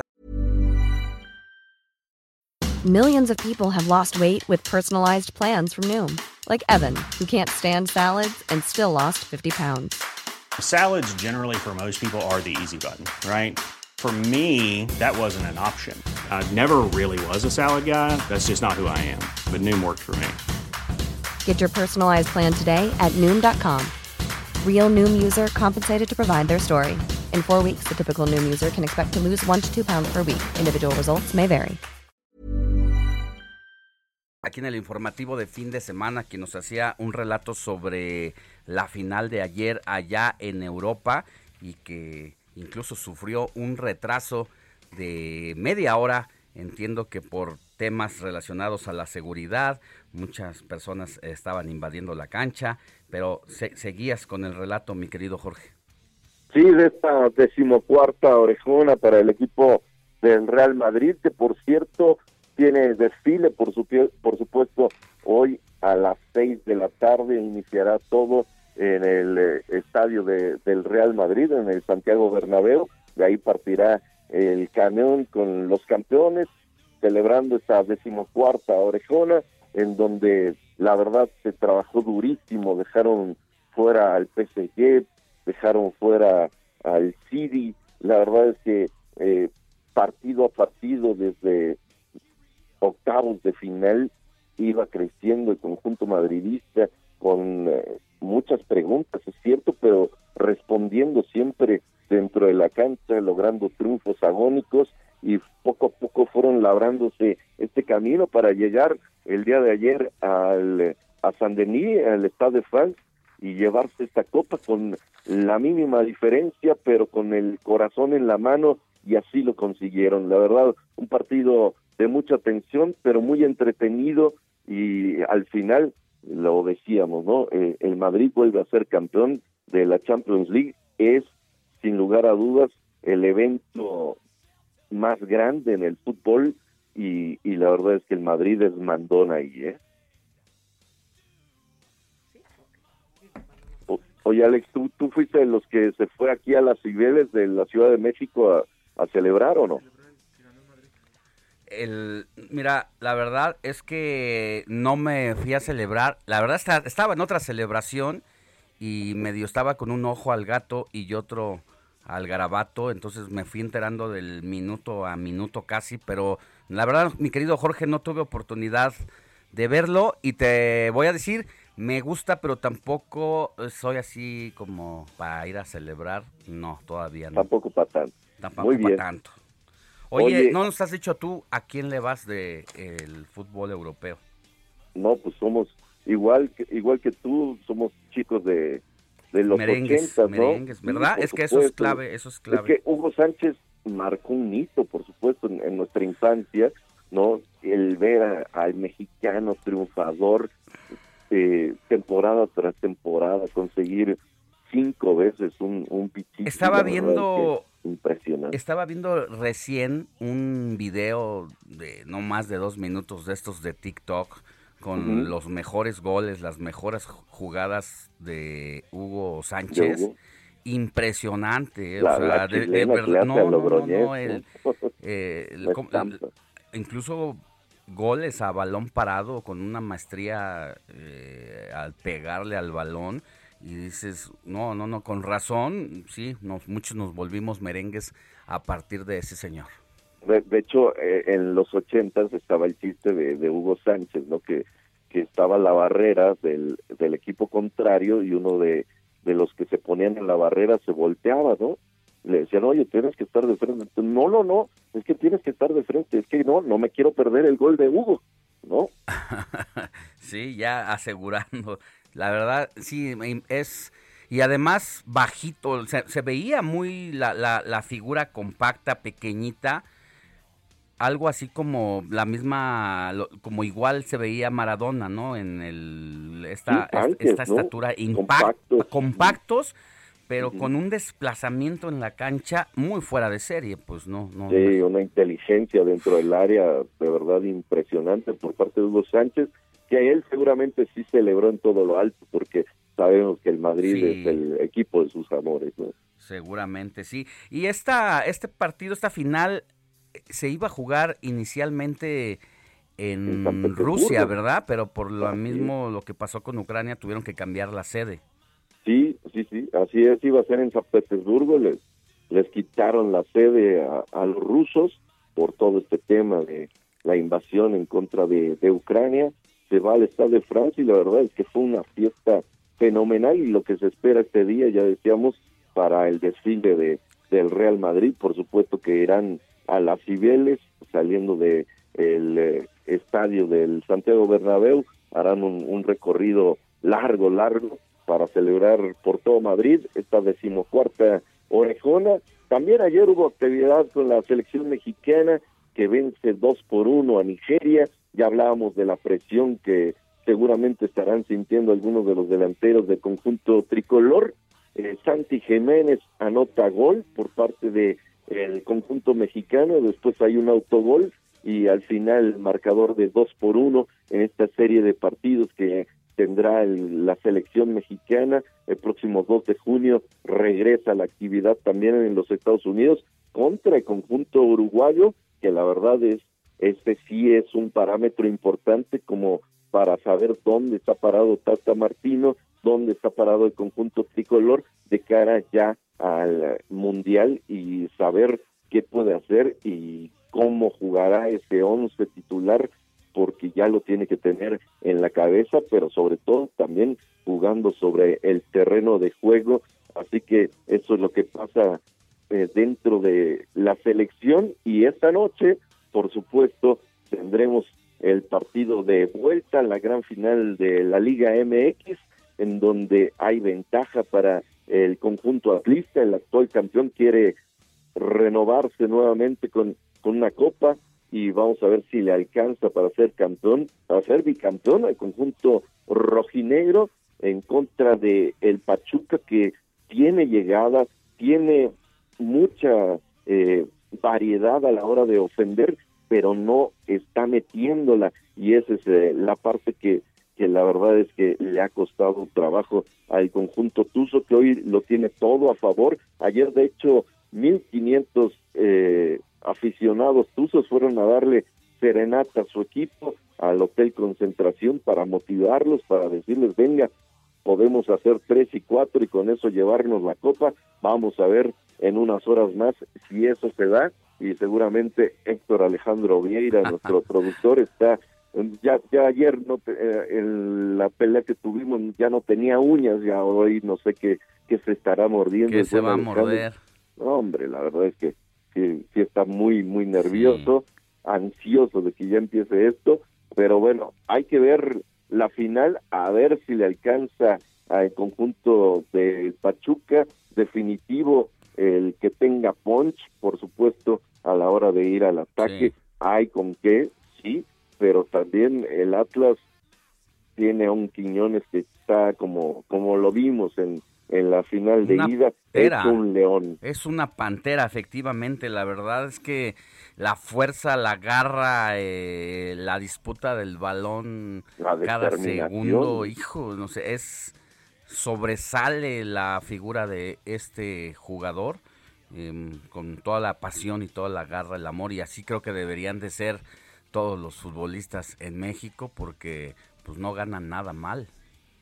No, no, pero nada mal. Y la verdad es que Quiñones eh, demostró eso, ¿no? Todo, todos esos adjetivos que, que comentabas y que hoy seguramente, después de haber metido ese segundo gol en la final de ida, saldrá de la misma forma a la cancha a tratar de hacer goles eh, para que el Atlas, después de una sequía de 70 años, ahora pueda volver a ser campeón y busque esta, este bicampeonato de cara ya a esta gran final. Ya comienza el, el Gran Premio de Mónaco, está lloviendo, parecía que no iba a llover y de repente empezó la lluvia, decía Checo Pérez eh, con su equipo que había un charco enorme saliendo de del túnel de el trazado en, en el Principado de Mónaco, un gran premio que es un clásico dentro de la Fórmula 1 pero con lluvia es complicadísimo.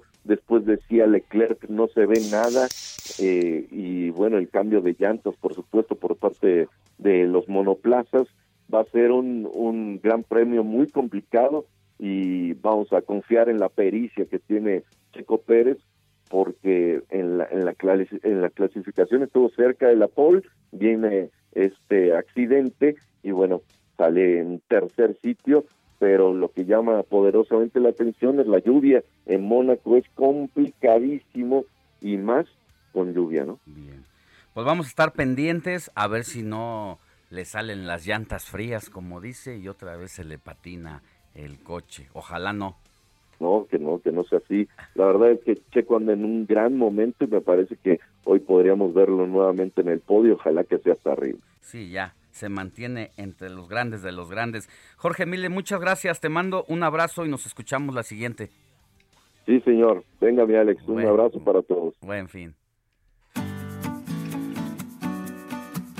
Escríbanos o mándenos un mensaje de voz al WhatsApp del informativo fin de semana 5591 63 51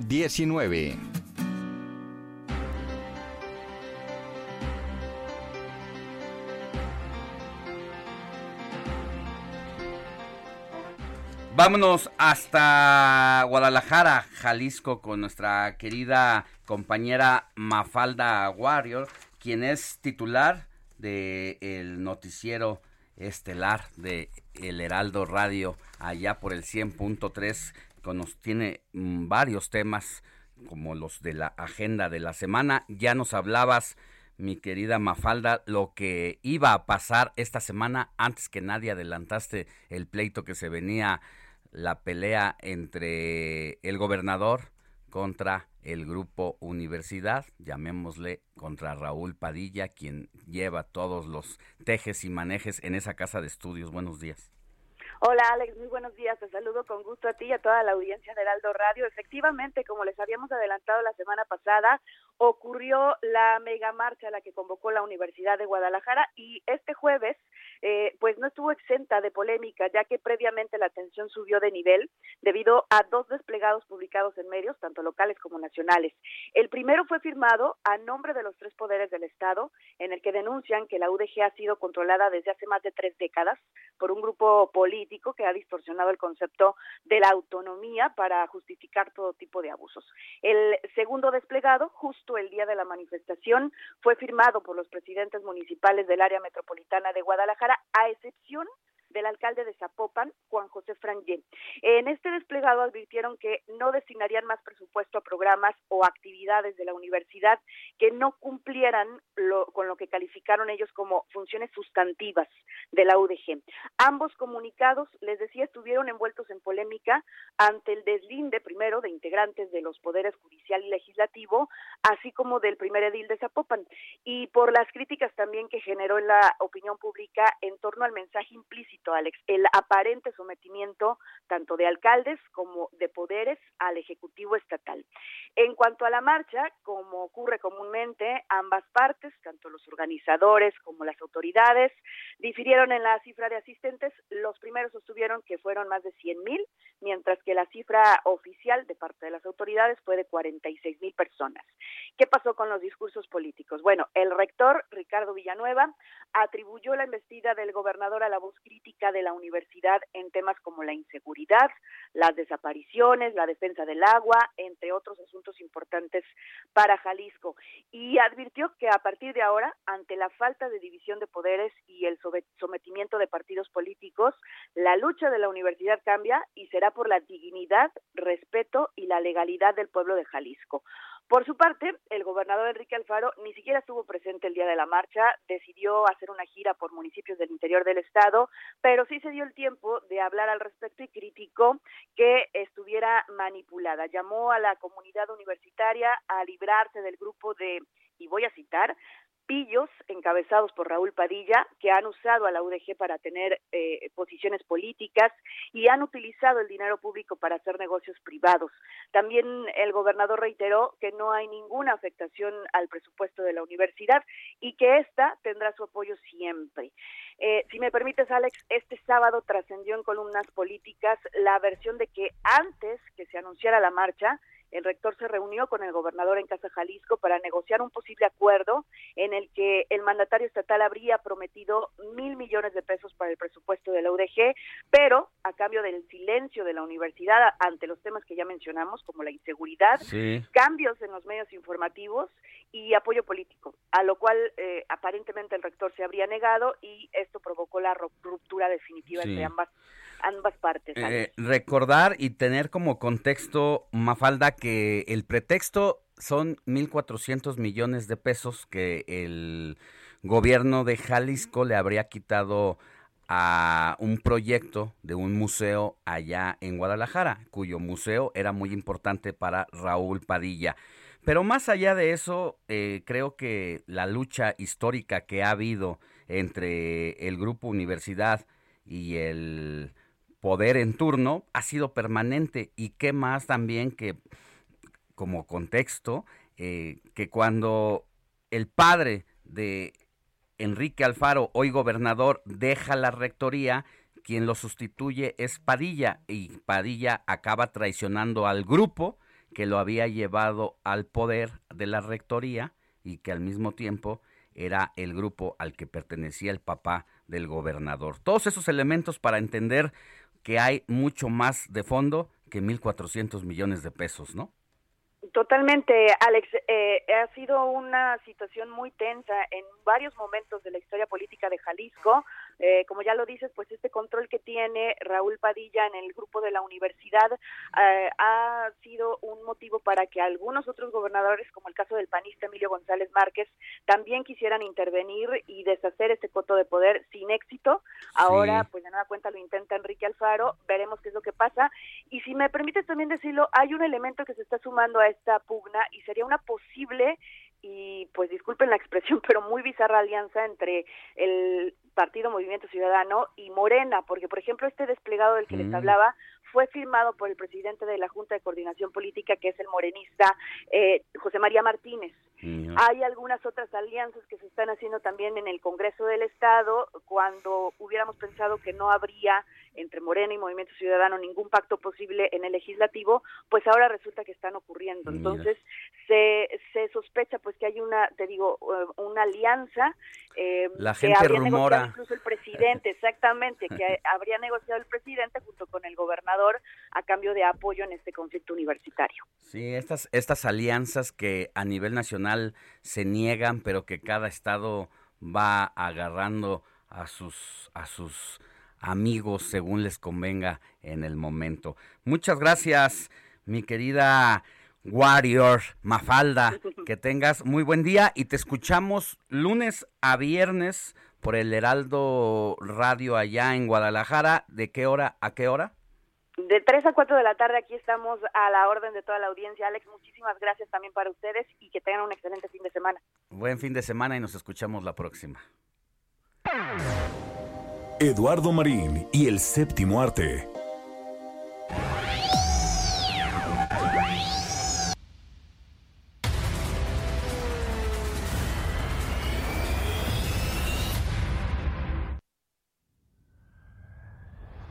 Mi querido Eduardo Marín. Muy buenos días, mi querido Eduardo. Buenos días, Alex. Encantado de estar con ustedes. ¿Qué nos estás trayendo para este fin de semana?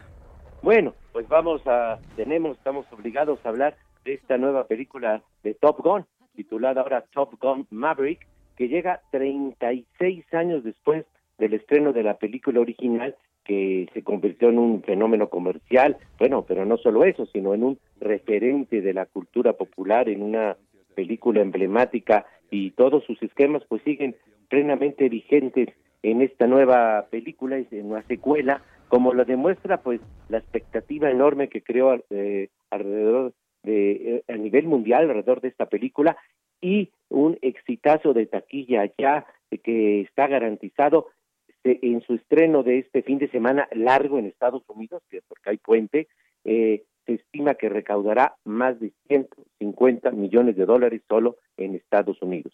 Y bueno, esta nueva película de Top Gun Maverick, pues repite la misma fórmula de su antecesora. No hay sorpresas, no hay mayor innovación, no se arriesga a transitar por algo novedoso. Se basa en pues un dominio narrativo innegable, una visión del espectáculo con muy vistosas escenas aéreas y piruetas de los jets, una subtrama de romance que por cierto en esta nueva película pues es muy floja, creo que es el punto endeble de la película con Jennifer Connelly ahora sustituyendo a Kelly McGillis y por supuesto pues con una idea clara que hace alarde de una supuesta superioridad gringa militar, pero sobre todo de la audacia de sus pilotos, de los miembros de sus fuerzas militares, eso es eh, un sentimiento que permea en la audiencia y es una sensación emotiva que pues no solamente les toca a los a la audiencia estadounidense sino a nivel mundial. Y claro vuelve el protagonista central eh, Alex que es Tom Cruise quien se hizo famoso con la primera película que filmó cuando fíjate cuando tenía 23 años y ahora en esta secuela pues la hizo a los 56, ya que la película se filmó en 1900, en, en 2019, perdón, en 2019, se pospuso su estreno dos años por la pandemia y bueno, ahora Cruz el próximo mes cumplirá 60 años y la verdad es que sigue estando pues en óptimas condiciones. Él mismo, al igual que los demás actores, pilotearon las naves durante el rodaje y sobre todo pues Cruz sigue siendo un actor de carismático sin duda. Bueno, en general pues la película con toda su estructura convencional que podamos mencionar es una película que garantiza el entretenimiento, es un vehículo ideal para el esparcimiento familiar, que es lo que busca la audiencia masiva ahora más que nunca como válvula de escape a la crisis tras la pandemia y eso pues sin duda es una función esencial del cine. Oye, para Tom Cruise pues va a ser muy relevante esta participación después de muchas cosas, pero sobre todo después de que en la primera entrega, entiendo, 1986. 86, J, 36 años después estrena esta nueva sí, y pues ahí fue un antes y un después para su carrera y además de que se convirtió en ese entonces en una de las películas pues más taquilleras. No, exactamente, como comentamos, fue un fenómeno comercial, un referente emblemático de la cultura popular, eh, despejó completamente la, carrera de Tom Cruise, fue la que lo lanzó al estrellato, bueno, tenía 23 años y ahora te digo, ya el próximo mes cumple 60 años. Bueno, pues como toda secuela, vale la pena eh, también mm, retomar para quienes ya la vieron hace treinta y tantos años, pero no la recuerdan bien, pues sería bueno ver la primera, esta, la de hace 30 años, y ahora ir al cine a verlo en este momento en sus cincuenta y pico de años. Pues eh, es claro, y la película es, es un entretenimiento garantizado, así para irla en plan familiar, y eso pues es una función esencial del cine y sin duda es un mérito. Gracias, mi querido Lalo Marín, que tengas buen día. Hasta luego, muy buenos días, feliz domingo. Feliz domingo. Mi querida Moni Reyes, ya casi nos vamos a un corte comercial, pero te llegan mensajitos y nos llegan mensajitos. Voy atenta escuchando a Marín, pero bueno, vamos rápidamente a darles nuestro WhatsApp. Exactamente es ese, Alan. 55 91 63 51 19 55 91 63 51 19. Nos escribe Angie en la delegación Benito Juárez y dice, un gran domingo para todos. Los escucho siempre aquí en la Ciudad de México. Gracias Angie. Y bueno, pues por ahí te hacen preguntas, mi querido Alex. Dice, un saludo para todos. De casualidad, Alex, dime, ¿es la protección para el presidente de parte del crimen organizado? Esto no es normal para las labores de los periodistas. Del tema que habías El mismo tema de la detención de los representantes del crimen organizado a periodistas cuando iban a pasar allá a ver al presidente en su gira de trabajo por Badiraguato. Pues no, no sé si sea protección, mm, quisiera pensar que no, eh, pero pues al presidente lo han tratado bien hasta estas veces que ha ido, esta última vez lo volvieron a tratar muy bien. La, una de las anteriores hasta había saludado a la mamá del Chapo Guzmán. Así es. Claro que sí. Rápidamente nos vamos a saludos a Alex y Mónica. Soy Jesús Díaz de Azcapotzalco y nos hace un comentario. ¿Nos da tiempo? Sí, ok. Dice, el arte taurino es sin duda uno de los remanentes y herencia cultural de nuestra fusión centenaria con España. Las corridas de toros, cierto, son un espectáculo violento y salvaje, pero no muy alejado de las peleas en jaula de artes marciales mixtas o el boxeo. Claro, la diferencia está en que el contendiente llegue a pesar hasta 10 veces más que el torero. Sigue con su comentario, pero al regresar, ¿no? Porque ya nos vamos a corte. Muy bien, al regresar, pausa y volvemos con más. La noticia no descansa. Usted necesita estar bien informado también el fin de semana. Esto es Informativo El Heraldo Fin de Semana.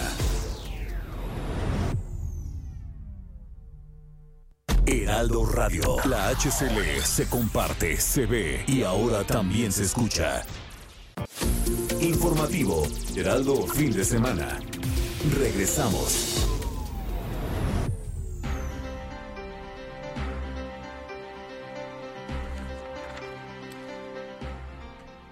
Ya son las 9 de la mañana en punto. Ya estamos de regreso en los micrófonos del informativo de fin de semana. Pero antes de seguir con más información, un resumen con Mónica Reyes. Noticias a la hora. Heraldo Radio le informa. La madrugada de este sábado se formó en las costas de Oaxaca la tormenta tropical Ágata que ya se intensificó, se intensificó a huracán de categoría 1 en la escala Saffir-Simpson, por lo que se prevé que provoque lluvias intensas en regiones de Chiapas y Oaxaca y muy fuertes en Guerrero y Tabasco, según informó el Servicio Meteorológico Nacional. La Guardia Nacional integra una unidad de identificación forense con capacidad para reconstrucciones faciales, progresiones de edad, alteraciones de apariencias físicas y reconstrucción que apoyen la investigación de delitos, el esclarecimiento de hechos delictivos y principalmente la identificación de personas desaparecidas. Ganaderos y lecheros de la región centro-sur del estado de Chihuahua solicitaron a los gobiernos federal y estatal otorgar apoyos económicos para comprar maíz, harinolina, maíz molido y entre otros productos, porque la sequía tiene en crisis al sector y eso ayudaría sobre todo a los pequeños productores a conservar lo que les queda de reses. A fin de reforzar la seguridad en San Luis Potosí en sesión de Cabildo, el ayuntamiento de la capital del estado aprobó entregar en donación de terrenos en la delegación de Villa de Pozos para la Guardia Nacional, así lo informó el alcalde Enrique Galindo Ceballos.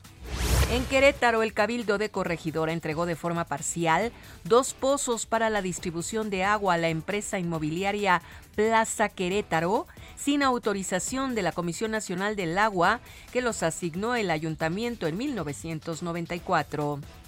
El plantel 32 del Colegio de Estudios Científicos y Tecnológicos de Tlaxcala, ubicado en el municipio de Citlaltepec, lleva tres meses sin energía eléctrica ante la falta de pago a la Comisión Federal de Electricidad. De acuerdo con el secretario de Educación Pública Estatal, Homero Meneses, este problema lleva tres meses sin que las instalaciones cuenten con energía eléctrica.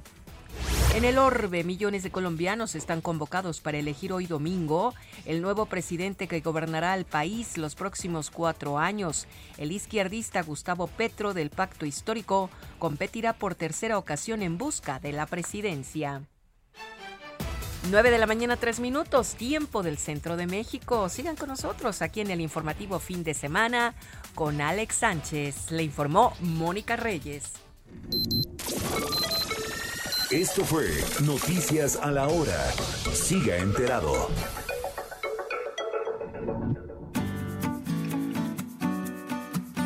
Escríbanos o mándenos un mensaje de voz al WhatsApp del informativo fin de semana 5591 63 5119. Mi querida Moni, nos quedamos hace rato en la lectura de mensajitos, habían llegado más. Claro que sí, bueno, pues ya rematamos lo que nos dice Jesús Díaz de Azcapotzalco, dice que la fiesta taurina se mantendrá porque la industria ganadera seguirá proveyendo carne de res para el consumo. Primero dejemos de sacrificar ganado para hamburguesas y entonces hablemos de extinguir al toro de Lidia. Muchas gracias Jesús y también nos saluda eh, Juan Carlos Martínez. Nos dice buen domingo, Moni y Alex, saludos y bendiciones acá por la zona oriente de Iztapalapa para el mundo. Muy bien, muchas gracias Juan Carlos. Y por otro lado, hola, buen día, nos saludan respecto a las corridas de toros, también está comentando, creo que debería ser gradual su desaparición. La contradicción está en la prohibición, por ejemplo, de las terapias con delfines y caballos, que se aceptó de inmediato. Muchas gracias. No nos dice quién es, pero gracias, gracias, buen día. Y recuerdo rápidamente, si me permite, Alex, el WhatsApp. 55 91 63 51 19. De nueva cuenta.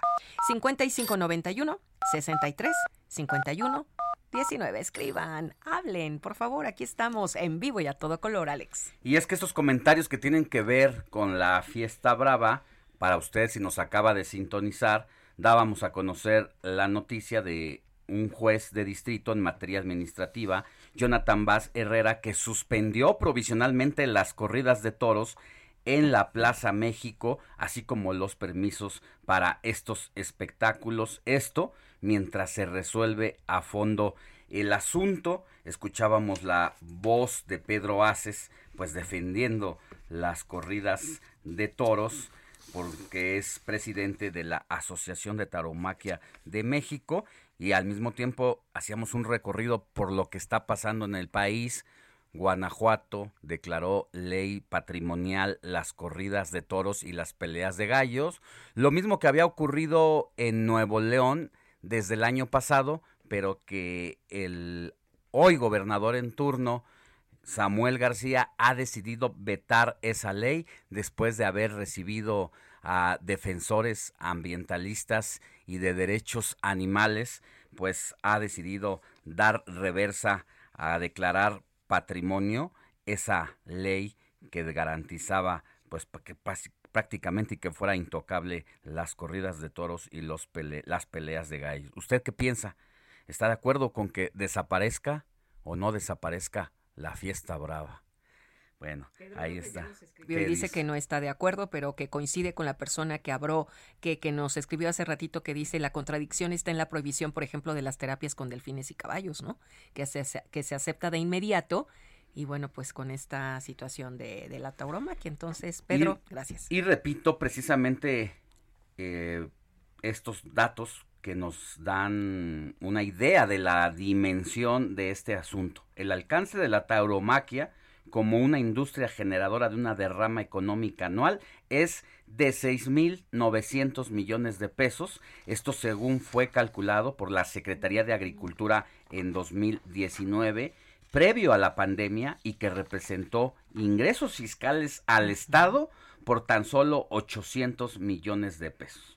Y quienes avalan este tipo de decisiones eh, de desaparecer la tauromaquia, los defensores de esta actividad dicen, bueno, pues imagínense, se estarían perdiendo algo así como 225 mil empleos directos e indirectos, lo que estaría afectando pues a miles de familias y esta situación pues es complicada. Ya decíamos, hay quien se hace millonario a partir de esta actividad, hay quienes tienen y se dedican a esto para el sustento del día a día y otros simple y sencillamente por diversión. Esa es la realidad y lo complejo de este asunto, pero llámenos, llámenos, ya le dio Moni el WhatsApp y opine qué representa para usted la fiesta brava. ¿Está de acuerdo que desaparezca? que no desaparezca. ¿Cuál es el WhatsApp nuevo, nuevamente, mi querida? Claro que sí, con mucho gusto. 55 91 63 51 19 pues ahí está. Aquí la opinión de Moni y de su servidor es que la verdad, pues no nos gusta la fiesta brava. No nos gusta la fiesta. Si tuviera que desaparecer, por nosotros no hay problema. Pero pues como dices, los empleos, la economía, la derrama, etcétera, es un tema que es realmente difícil. Así es, mi querida Moni, y nada más antes de irnos a información, le digo que ya estamos en la última hora del informativo de fin de semana de aquí hasta las 10 de la mañana. Vamos a platicar con el coordinador de los diputados del PAN en el Congreso de la Ciudad de México, Ricardo Rubio sobre la acción de inconstitucionalidad por la reforma al desmantelamiento del Instituto Electoral de la Ciudad de México.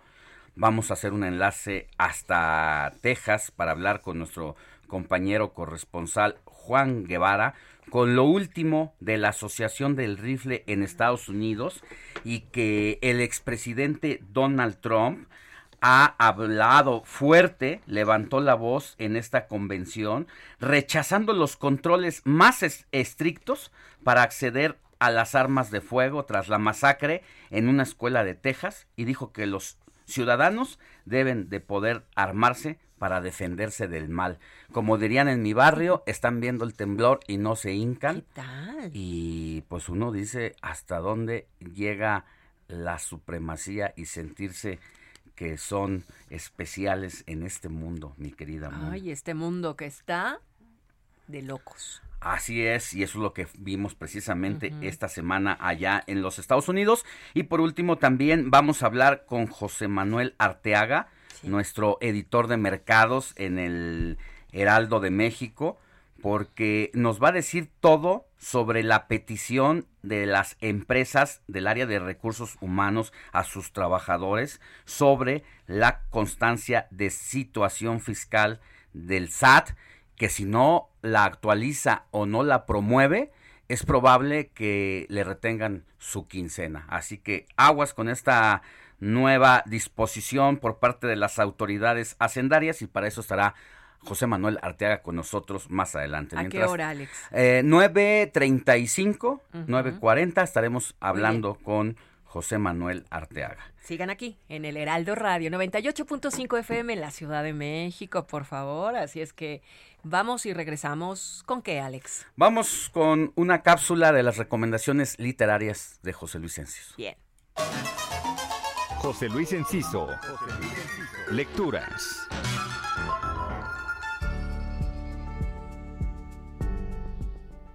¿Cómo podemos retratar un sistema social y económico sin emplear un discurso político? El escritor francés Yves Pagès lo hace mediante una serie de viñetas y perfiles de múltiples personajes contemporáneos en el libro A punta de retratos, publicado por la editorial Cantamares. Se trata de una galería de brevísimos retratos escritos de gente común, y entre ellos podemos hallar a mujeres en crisis por la edad, jubilados solitarios a punto de quedarse sin subsidios, gente que solo tuvo éxito al convertirse en suicida, en fin, una serie de pequeñas historias personales inconexas, pero que en conjunto nos pintan la sociedad francesa actual y la condición humana en nuestros días, que no son muy distintas de nuestra realidad mexicana. A punta de retratos de East Payés se presentará el jueves 2 de junio a las 19 horas en la librería Gandhi de Miguel Ángel de Quevedo y es una de las lecturas recomendadas esta semana.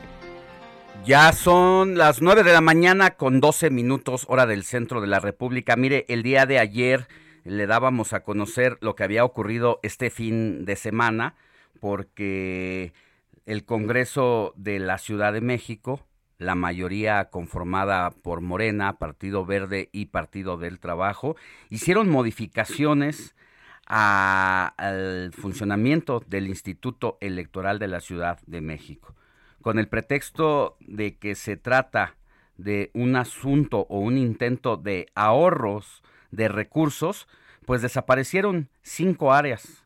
La unidad técnica de fiscalización, el Centro de Formación y, y, Desarrollo, la unidad de vinculación con organismos externos, la unidad de género y derechos humanos, unidad técnica de archivo, logística y atención a órganos desconcentrados.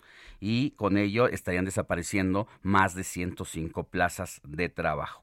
Esto pues eh, de antemano tuvo el rechazo de la coalición conformada por PRI, PAN y PRD, pues donde levantaron la voz para decir que esto solamente era un disfraz para atentar contra uno de los organismos demócratas más consolidados, no solamente en la Ciudad de México, sino en el país y que tiene que ver con el árbitro electoral. Por eso saludo con gusto a Ricardo Rubio, él es diputado y vicecoordinador del el grupo del Partido Acción Nacional acá en el Congreso Local de la ciudad para que nos platique, diputado, muy buenos días. Después de lo que vivimos eh, este fin de semana, ¿qué sigue una vez que se ha aprobado el, por parte del partido de Morena? ¿Qué sigue para la oposición? Claro, Alejandro, muchas gracias, muy buenos días. Eh, saludo con mucho gusto a ti y a todos tus radioescuchas. Eh, agradecido por la oportunidad.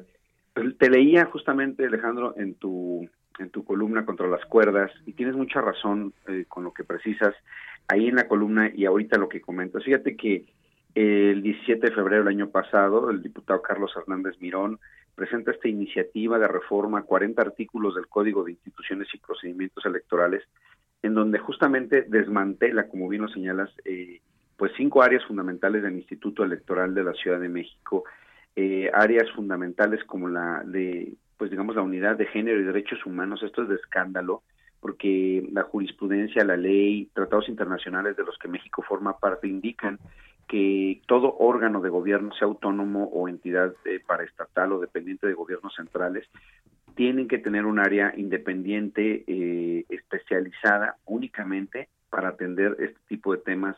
Eh, ¿Por qué? Pues porque es tan especializado que no debe dedicarse a ninguna otra área. Lo que la plantea, plantea la reforma es que esta área sea absorbida por otras áreas. Es tanto como si pusieras a un abogado a hacer una operación médica o viceversa, ¿no? Entonces, ellos en, la, en la argumentación habían dicho que, que se van a ahorrar 52 millones de pesos, ¿no? 52 millones de pesos anuales. Sin embargo, bueno, pues el Instituto Electoral representa apenas el 1% del presupuesto de la ciudad, Alejandro, y por otro lado, como si se aprobó en el presupuesto eh, eh, de egresos de la Ciudad de México para el ejercicio fiscal 2022. además, un gasto. Además, permítame interrumpirle, diputado, además de que ya de por sí el Instituto Electoral había sufrido un recorte importante para eh, su funcionamiento este año. Sí, correcto. Eh, como te decía, eh, el presupuesto de egresos de la, de la Ciudad de México sí establece un recurso de 400 millones de pesos para el gasto y la promoción de la jefa de gobierno, para, para la promoción personal de la jefa de gobierno, pero eso no es, ahí sí no hay austeridad, pero sí debe haber austeridad de 51 millones de pesos, ni una tercera parte de lo que la jefa de gobierno se está gastando en su promoción. Y por otro lado, efectivamente, desde que inició este gobierno, le han recortado al Instituto Electoral en 38% de su presupuesto. Es decir, claramente es asfixiar al, al, Instituto Electoral para ganar a la mala lo que no pueden ganar a la buena. Como sabes, los resultados electorales de 2021 arrojaron que si hubiera habido elección para jefe de gobierno, hubiéramos ganado por más de 200 mil votos de diferencia. Y hoy eh, quieren, quieren asfixiar al, árbitro electoral y aparte lo quieren hacer como un experimento en los eh, congresos locales en donde no en donde no pueden ellos, en donde más bien ellos pueden modificar la ley, porque a nivel federal, como sabes, se necesitan dos terceras partes, saben que su reforma electoral nació muerta como la reforma eléctrica eh, pero a niveles locales, donde nada más requieren mayoría simple y donde tienen mayoría en los congresos, van a querer hacerlo. Lo quisieron hacer aquí en la Ciudad de México como una prueba piloto para poder replicarlo en todos los organismos electorales del país, en todos los congresos locales del país, en donde ellos tienen la posibilidad de modificar la ley con una mayoría simple. Pero vamos a acudir a la Suprema Corte de Justicia en acción de inconstitucional. Alejandro, te quiero platicar que eso es lo que tú me preguntabas al principio. ¿Qué sigue? Vamos a hacer eso. Eh, ya las cámaras empresariales, organismos eh, de protectores de derechos humanos harán lo propio. Incluso están dispuestos a, presentar una figura que se llama amicus curiam, amigos de la curia, que significa que pueden ellos acudir a, reforzar los argumentos que vamos a hacer valer. Y fíjate que los partidos políticos a nivel eh, local de acuerdo a la ley, tienen derecho a interponer acciones de inconstitucionalidad cuando se trata de reformas eh, en materia electoral. Entonces, nosotros necesitamos 22 firmas, como puedes ver en la votación, quedamos este 38, 28, y bueno, pues eh, tenemos los números suficientes, necesitamos eh, el 33% del, del, del Congreso, son 22, 22 firmas, las tenemos, vamos a interponer nosotros, toda la oposición del Congreso, PAN, PRI, PRD y Movimiento Ciudadano, eh, lo va a hacer eh, los propios partidos políticos locales, el PAN, PRI, PRD, por conducto de sus dirigencias, nuestras dirigencias nacionales también lo van a hacer, y por supuesto organismos eh, empresariales y organismos protectores de derechos humanos, el propio Instituto Electoral de la Ciudad de México, eso, a eso, consejeros. Ajá, eso iba, ayer entrevisté al consejero Ernesto Ramos y decía precisamente eso, que ya estaban integrando también lo que sería la acción de inconstitucionalidad por el lado del instituto. En este caso, lo que están haciendo ustedes y lo que están haciendo ellos, cada uno por separado. Sí, sí, porque así lo, lo establece la, la norma, eh, mi estimado Alejandro, no podemos hacerlo en conjunto, pero efectivamente Ernesto Ramos ha sido uno de los consejeros eh, más lanzados sobre este tema, incluso yo tuve eh, conferencias de prensa a lo largo de estos días sobre, el tema. Yo le hablé a él para alertarlo de, la, de la perniciosa reforma, porque déjame decirte que en el Congreso, entre los vicios que tú precisas en tu columna, hay uno, hay uno también que, que, hizo falta, que es que a los consejeros nunca se les dio parlamento abierto, no, no, no se les llamó al Congreso a que pudieran plantear eh, sus argumentos. Hubo una mesa informal nada más de trabajo, pero no fue algo formal. Eh, luego también nosotros pedíamos que comparecieran al Congreso de la Ciudad de México los titulares de las cinco unidades que desaparecieron para que nos dijeran cuáles eran sus funciones, cómo iba a impactar en la sociedad la modificación, la adecuación o en su caso desaparición de sus funciones y eh, por supuesto que nos dijeran qué podíamos hacer.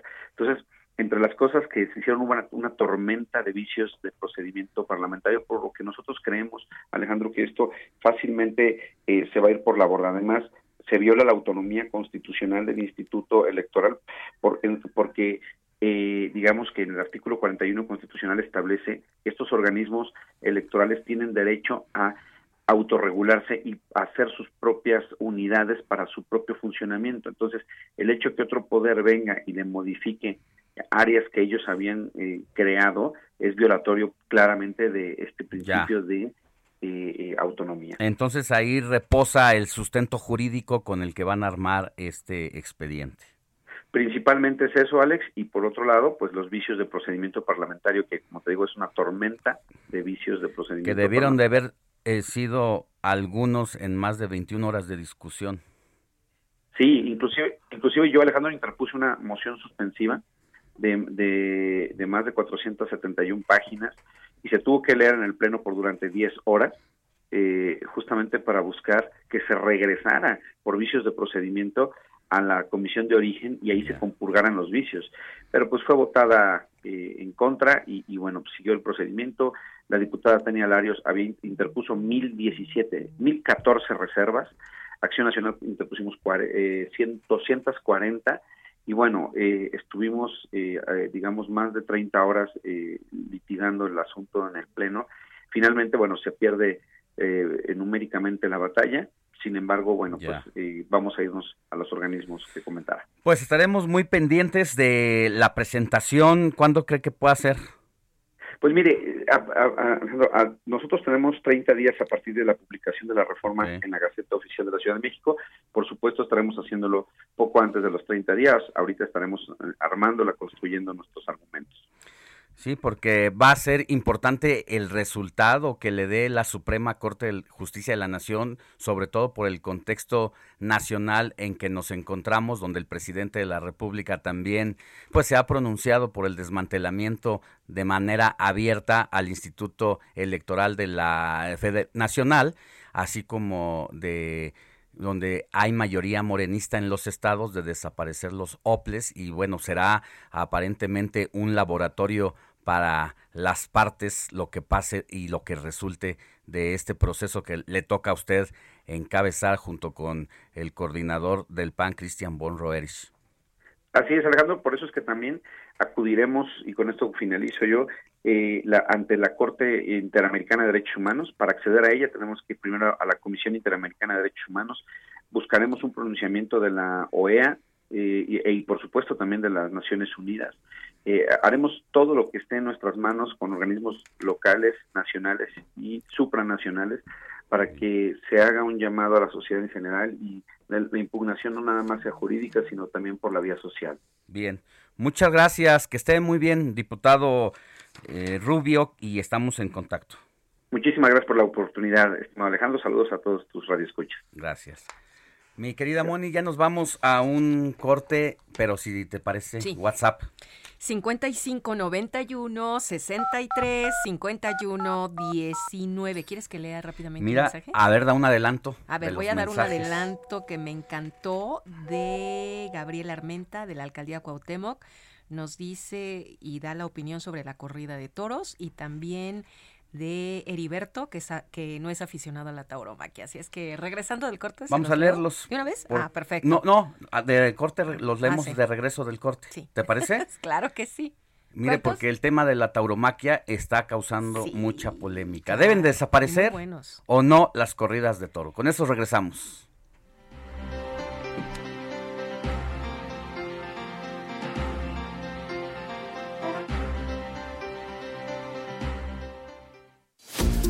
La noticia no descansa. Usted necesita estar bien informado también el fin de semana. Esto es Informativo El Heraldo Fin de Semana. Heraldo Radio. La HCL se comparte, se ve y ahora también se escucha. Informativo, Heraldo Fin de Semana. Regresamos. Se llevarán a cabo esterilizaciones para animales de compañía gratis en la Ciudad de México. Se trata de una campaña permanente en centros de salud capitalinos y será de lunes a viernes. Ahora bien, para atender a los animalitos en los puestos fijos de esterilización, primero realizarán una valoración médica general con la finalidad de saber si el perrito o Michi es apto para la cirugía.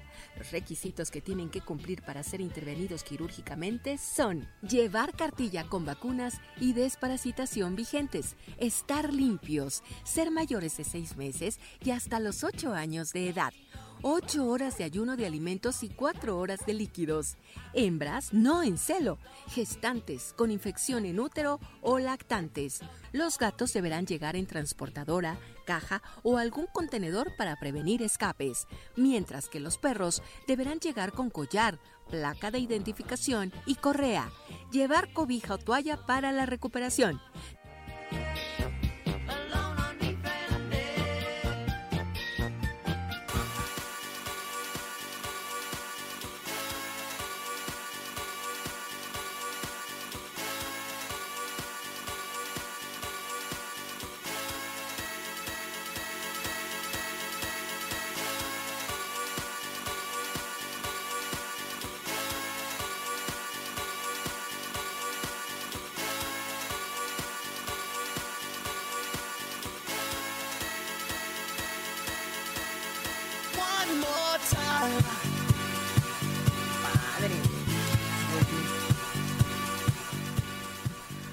Ahora sí, Héctor Vieira le pegó a Moni una buena rola, porque hace rato no eran de su agrado, pero ahorita ya estaba bailando mi querida Moni Reyes, lo cual quiere decir que esa sí le gusta. Mucho. Qué bueno, mi querida Moni. Esa, esa sí la vienes manejando entonces. Esa desde mi época ochentera. Ya estaba yo bailando en las discotecas como el News. Allá en el toreo, exactamente. Pero ¿por qué nos hablas de esta canción? Así es, mi querido Alex Moni. Pues este tema del dúo de música electrónica francesa Daft Punk, eh, eh, One More Time, pues está por cumplir 22 años de su lanzamiento. O sea que prácticamente este tema empezó a la par del nuevo siglo, el año 2000, eh, ya a mediados de, de, ese naciente año, en el que siempre hubo una controversia, si se acordarán, Alex Money, de que para muchos el siglo empezaba en el año 2000, otros decían que era en el año 2001, como tal el conteo. También ya en la recta final de 1999, bueno, ya prácticamente lo que fue todo ese año, eh, cuando se manejaba y se especulaba que el primero de enero del año 2000 eh, iban a colapsar las redes, las computadoras, se acababa el mundo, mi querida Moni, y pues el dueto francés Daft Punk pues se puso al corriente y una música electrónica muy ad hoc con el con la transición de siglo y que hasta la fecha pues también seguimos escuchando con mucho agrado y que incluso jóvenes muy muy muy jovencitos en la actualidad pues han adoptado eh, a esta agrupación, a este dueto como uno de sus predilectos y que bueno, hasta la fecha eh, pues eh, no hace mucho habían anunciado su retiro y todavía se mantenían vigentes en el mundo de la música. Pues ahí están, todavía, ¿qué, qué edades tendrán estos eh, integrantes? Son más o menos eh, como de principios de los 70 porque en ese entonces la música había otras agrupaciones como Savage Garden el dueto australiano que bueno ellos sí era ellos sí, sí aparecían físicamente eh, y son más o menos, eh, tendrán una edad aproximada de unos 50 años aproximadamente. Cincuentones, ¿no? Exactamente. Porque era Daft Punk y era el otro grupo Gorilas, que tenían la cualidad de que no los conocemos físicamente sino es eh, sus videos son animados, son animados, sus conciertos son y realmente son casi casi dibujos animados. Exactamente. Entonces siempre ha habido así como que una incógnita, ¿no? De conocer realmente su su fisonomía, pero bueno, independientemente de ese estilo que, que le han... 47 y 48 años tienen. Ah, mira, nada más, mi querida Moni, el dato preciso. Ahí está. Y que bueno, ahora sí que qué mejor manera de cerrar la selección musical de este domingo con One More Time de Daft Punk del año 2000. Muy bien. Gracias, Héctor. A ti, Alex, Sofi, Moni. Come on, all right, we're gonna celebrate one more time. Celebrate and dance so free. Music's got me feeling so free. Celebrate and dance so free. One more time. Music's got me feeling so free. We're gonna celebrate, celebrate and dance so free. One more time. Music's got me feeling so free. Escríbanos o mándenos un mensaje de voz al WhatsApp del informativo fin de semana 5591 63 51 19.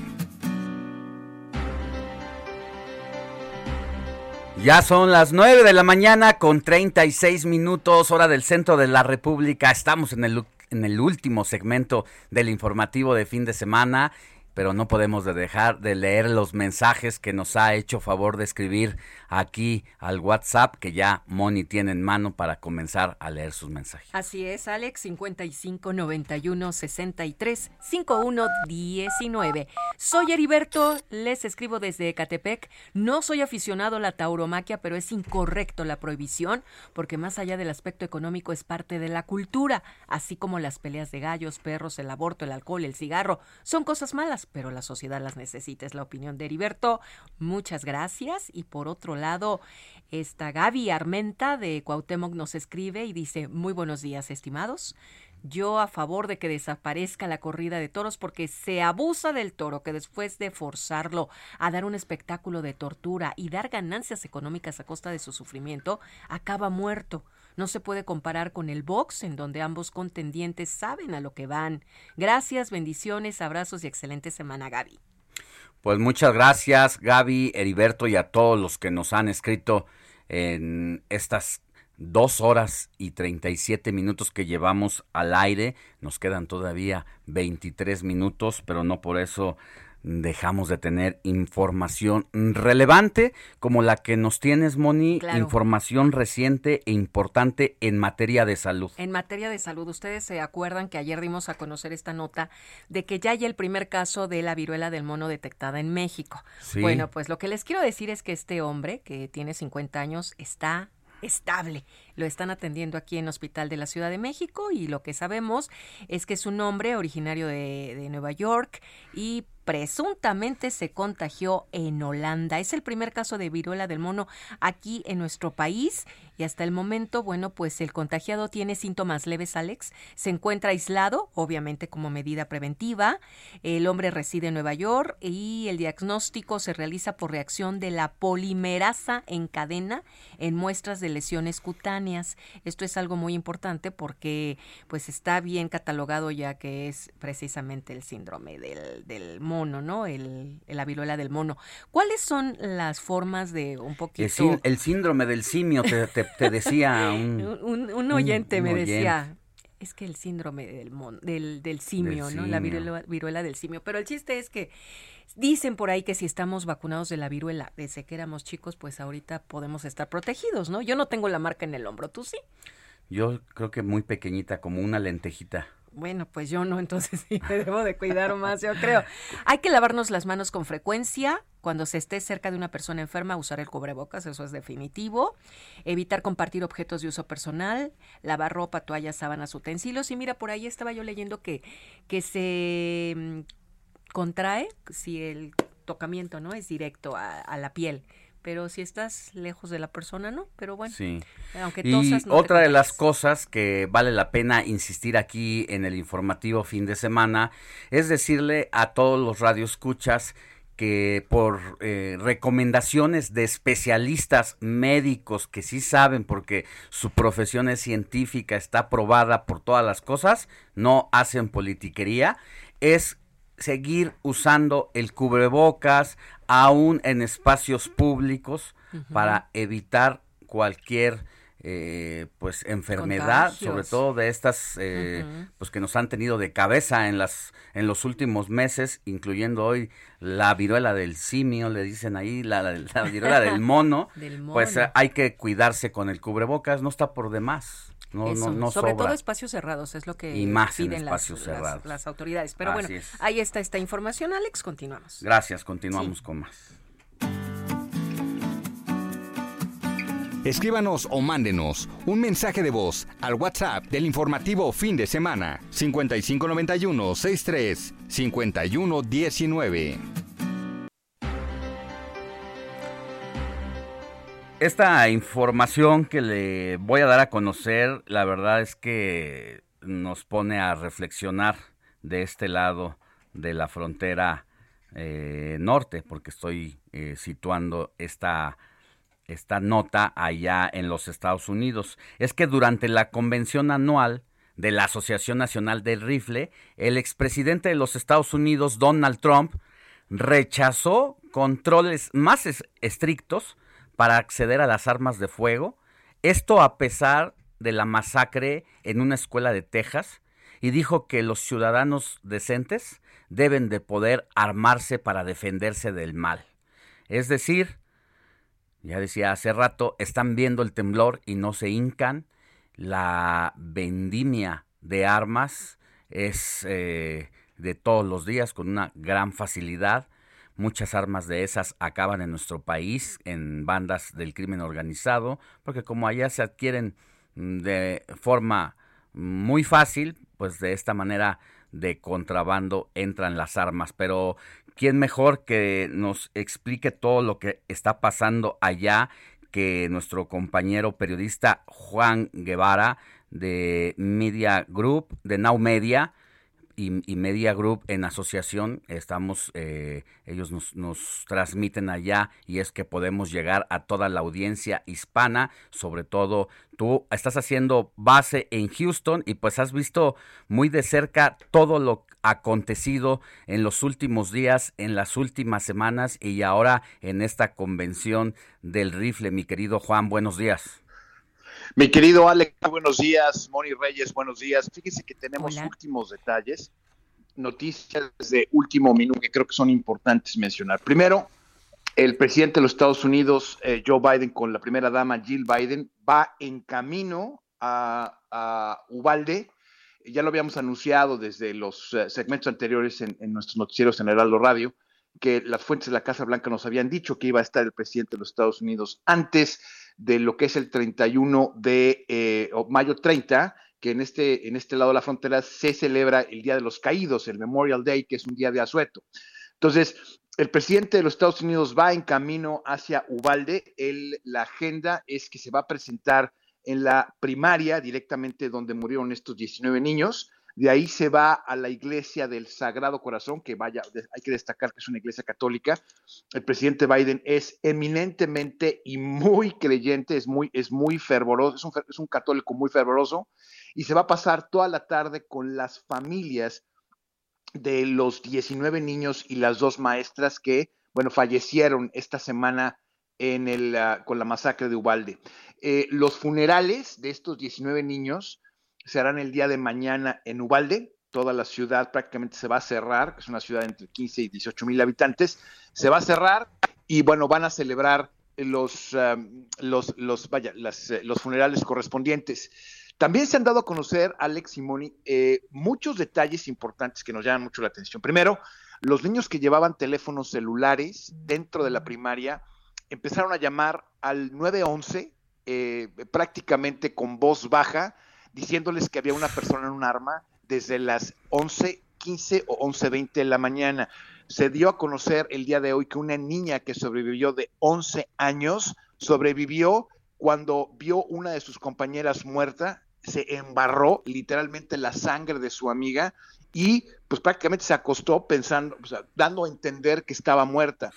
Eh, la policía falló en eh, invadir la escuela porque estaban esperando que les abrieran la puerta y que llegara la unidad táctica. O sea, eso ha sido, todo eso lo estamos aprendiendo hace unas horas. Oye, Juan, como parecen policías de Cuautitlán Izcalli. Sí, sí, sí, parecen, parecen, este, no parecen de aquí. Eh, y bueno, déjame decirte que adicionalmente, eh, lo que supimos el día de hoy es que el gobernador Greg Abbott había cancelado su aparición en la Convención Nacional de Rifle para nuestra audiencia. El, eh, Greg Abbott es el gobernador de Texas. Sin embargo, bueno, pues decidió al final del día no asistir, pero sí enviar un, un mensaje pues en video el, eh, el, gobernador suplente Dan Patrick y Dan Crenshaw también cancelaron. Eh, eh, los varios cantantes, como Lynn Greenwood, que es un cantante de country, apareció en Fox News diciendo que él cancelaba su aparición en la Convención Nacional de Rifle porque no estaba dispuesto a endosar las armas. otros cantantes como Don McLean, Larry Gatlin y Larry, Larry Stewart también cancelaron. Es decir, seguramente nuestro productor Héctor Vieira sabe más de country que yo. Yo, la verdad, simplemente les paso la info porque no los conozco bien. Eh, y lo que hablábamos de Donald Trump, esto es muy importante, te lo resumo en cuatro puntos. Primero, rechazó absolutamente el control de armas, cosa que, que, bueno, solamente Trump, ¿no? Sí. Este, por eso, por eso tu presidente y Donald Trump se caen bien, porque no los entendemos. Número dos, eh, culpó a los demócratas, a ver si te suena este, similar lo que te voy a decir, culpó a los demócratas por su agenda política extrema. Suena muy, muy similar a lo que vemos en México. Ahora, algo importante es que el servicio secreto prohibió las armas durante la Convención Nacional del Rifle durante el viernes cuando Trump llegó a Houston e iba a mm. dar su aparición. Así que, bueno, eso, eso me llama mucho la atención. Y una de las cosas que dijo Trump es que, cito, necesitamos cambiar radicalmente cómo manejamos los casos de enfermedades mentales y también dijo que ante la ausencia de eh, las fuerzas del orden, la mejor forma de poder proteger a los niños era tener a los agentes entrenados de la, de la Agencia Nacional del Rifle para poder protegerlos. Es decir, eh, bueno, ¿qué te puedo decir? O sea, ¿qué te pues puedo decir? No entendemos. Todos con sus armas, menos cuando pase yo, ¿no? Prácticamente, Donald. Exactamente, sí, sí, El servicio secreto dijo, ninguna arma se puede meter hmm. al, Georgia Brown, mientras, eh, al centro de convenciones, mientras que Donald Trump está aquí. Muchas gracias, Juan Guevara, que tengas buen día y nos das información muy oportuna. Estaremos mañana dándole seguimiento a todo esto de las víctimas. Hasta pronto. Estamos a la orden, gracias. Gracias. Siga en sintonía con la noticia. Sofía García y Alejandro Sánchez le comentan en Informativo El Heraldo Fin de Semana. Continuamos. ¿Qué es la constancia de situación fiscal? ¿Qué pasa si no se entrega al empleador? ¿Cuáles son las consecuencias de esta nueva disposición fiscal? Noticia de la semana que impacta a todos los trabajadores en nuestro país. Y para ello, José Manuel Arteaga, editor de mercados del Heraldo de México, mañana vas a desplegar un trabajo importante en este sentido que va a explicar a, la, a los lectores el paso a paso de cómo sacar esta constancia que representa. Pero nos das un adelanto aquí, mi querido José Manuel. Buen día. Hola Alex, ¿cómo estás? Buenos días, es correcto. Mañana lo desplegaremos en el Heraldo de México.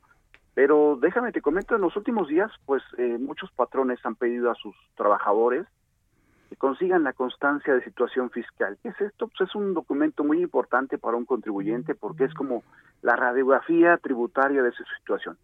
¿Qué, qué pasó, Alex? Bueno, eh, en la pasada reforma fiscal de 2022, que se publicó en noviembre, se modificó el artículo 29A del Código Fiscal de la Federación, que se refiere a comprobantes fiscales. Platicamos con Angélica Campamor Rondal, ella es directora general de orientación y historial contribuyente para medios remotos de la Procuraduría de Defensa del Contribuyente y nos dice que a partir del primero de julio todos los comprobantes fiscales digitales por internet, es decir, eh, digamos como que la factura que entrega el empleador al trabajador, eh, que expidan, bueno, van a tener que contar con el código postal del causante.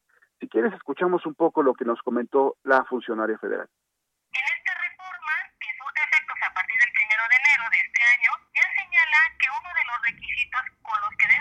obligatoriamente un comprobante es el código postal del domicilio fiscal de la persona a la que se expira, el uso que se le va a dar al comprobante y obviamente el RFC de, de la persona que está recibiendo ese comprobante.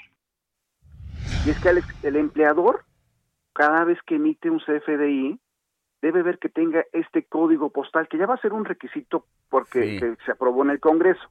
Mm. Eh, por eso actualmente muchos patrones están pidiendo a sus trabajadores verificar ese dato, el cual solamente aparece en la constancia de situación fiscal. ¿Quiénes pide esta constancia? El Servicio de Administración Tributaria. La funcionaria nos cuenta que actualmente hay dos versiones, Alex.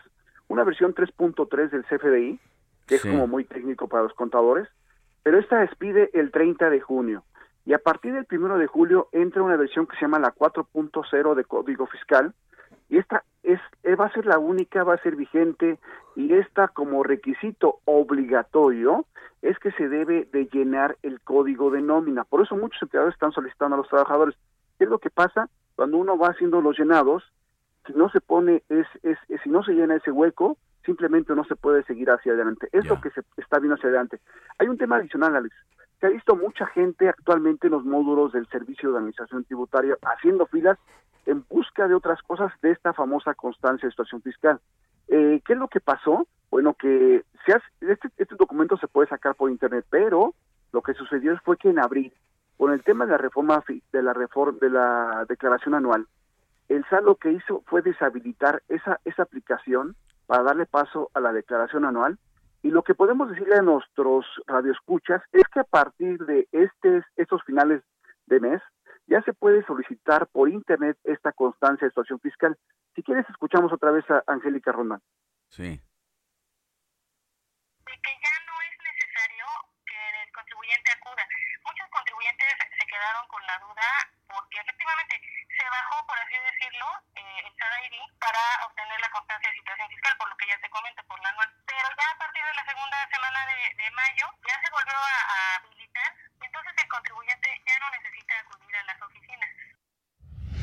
Y Alex, un tema muy importante es la preocupación, y eso nos lo hicieron ver mucha gente que estaba en el SAT, es si el trabajador va a recibir su quincena, si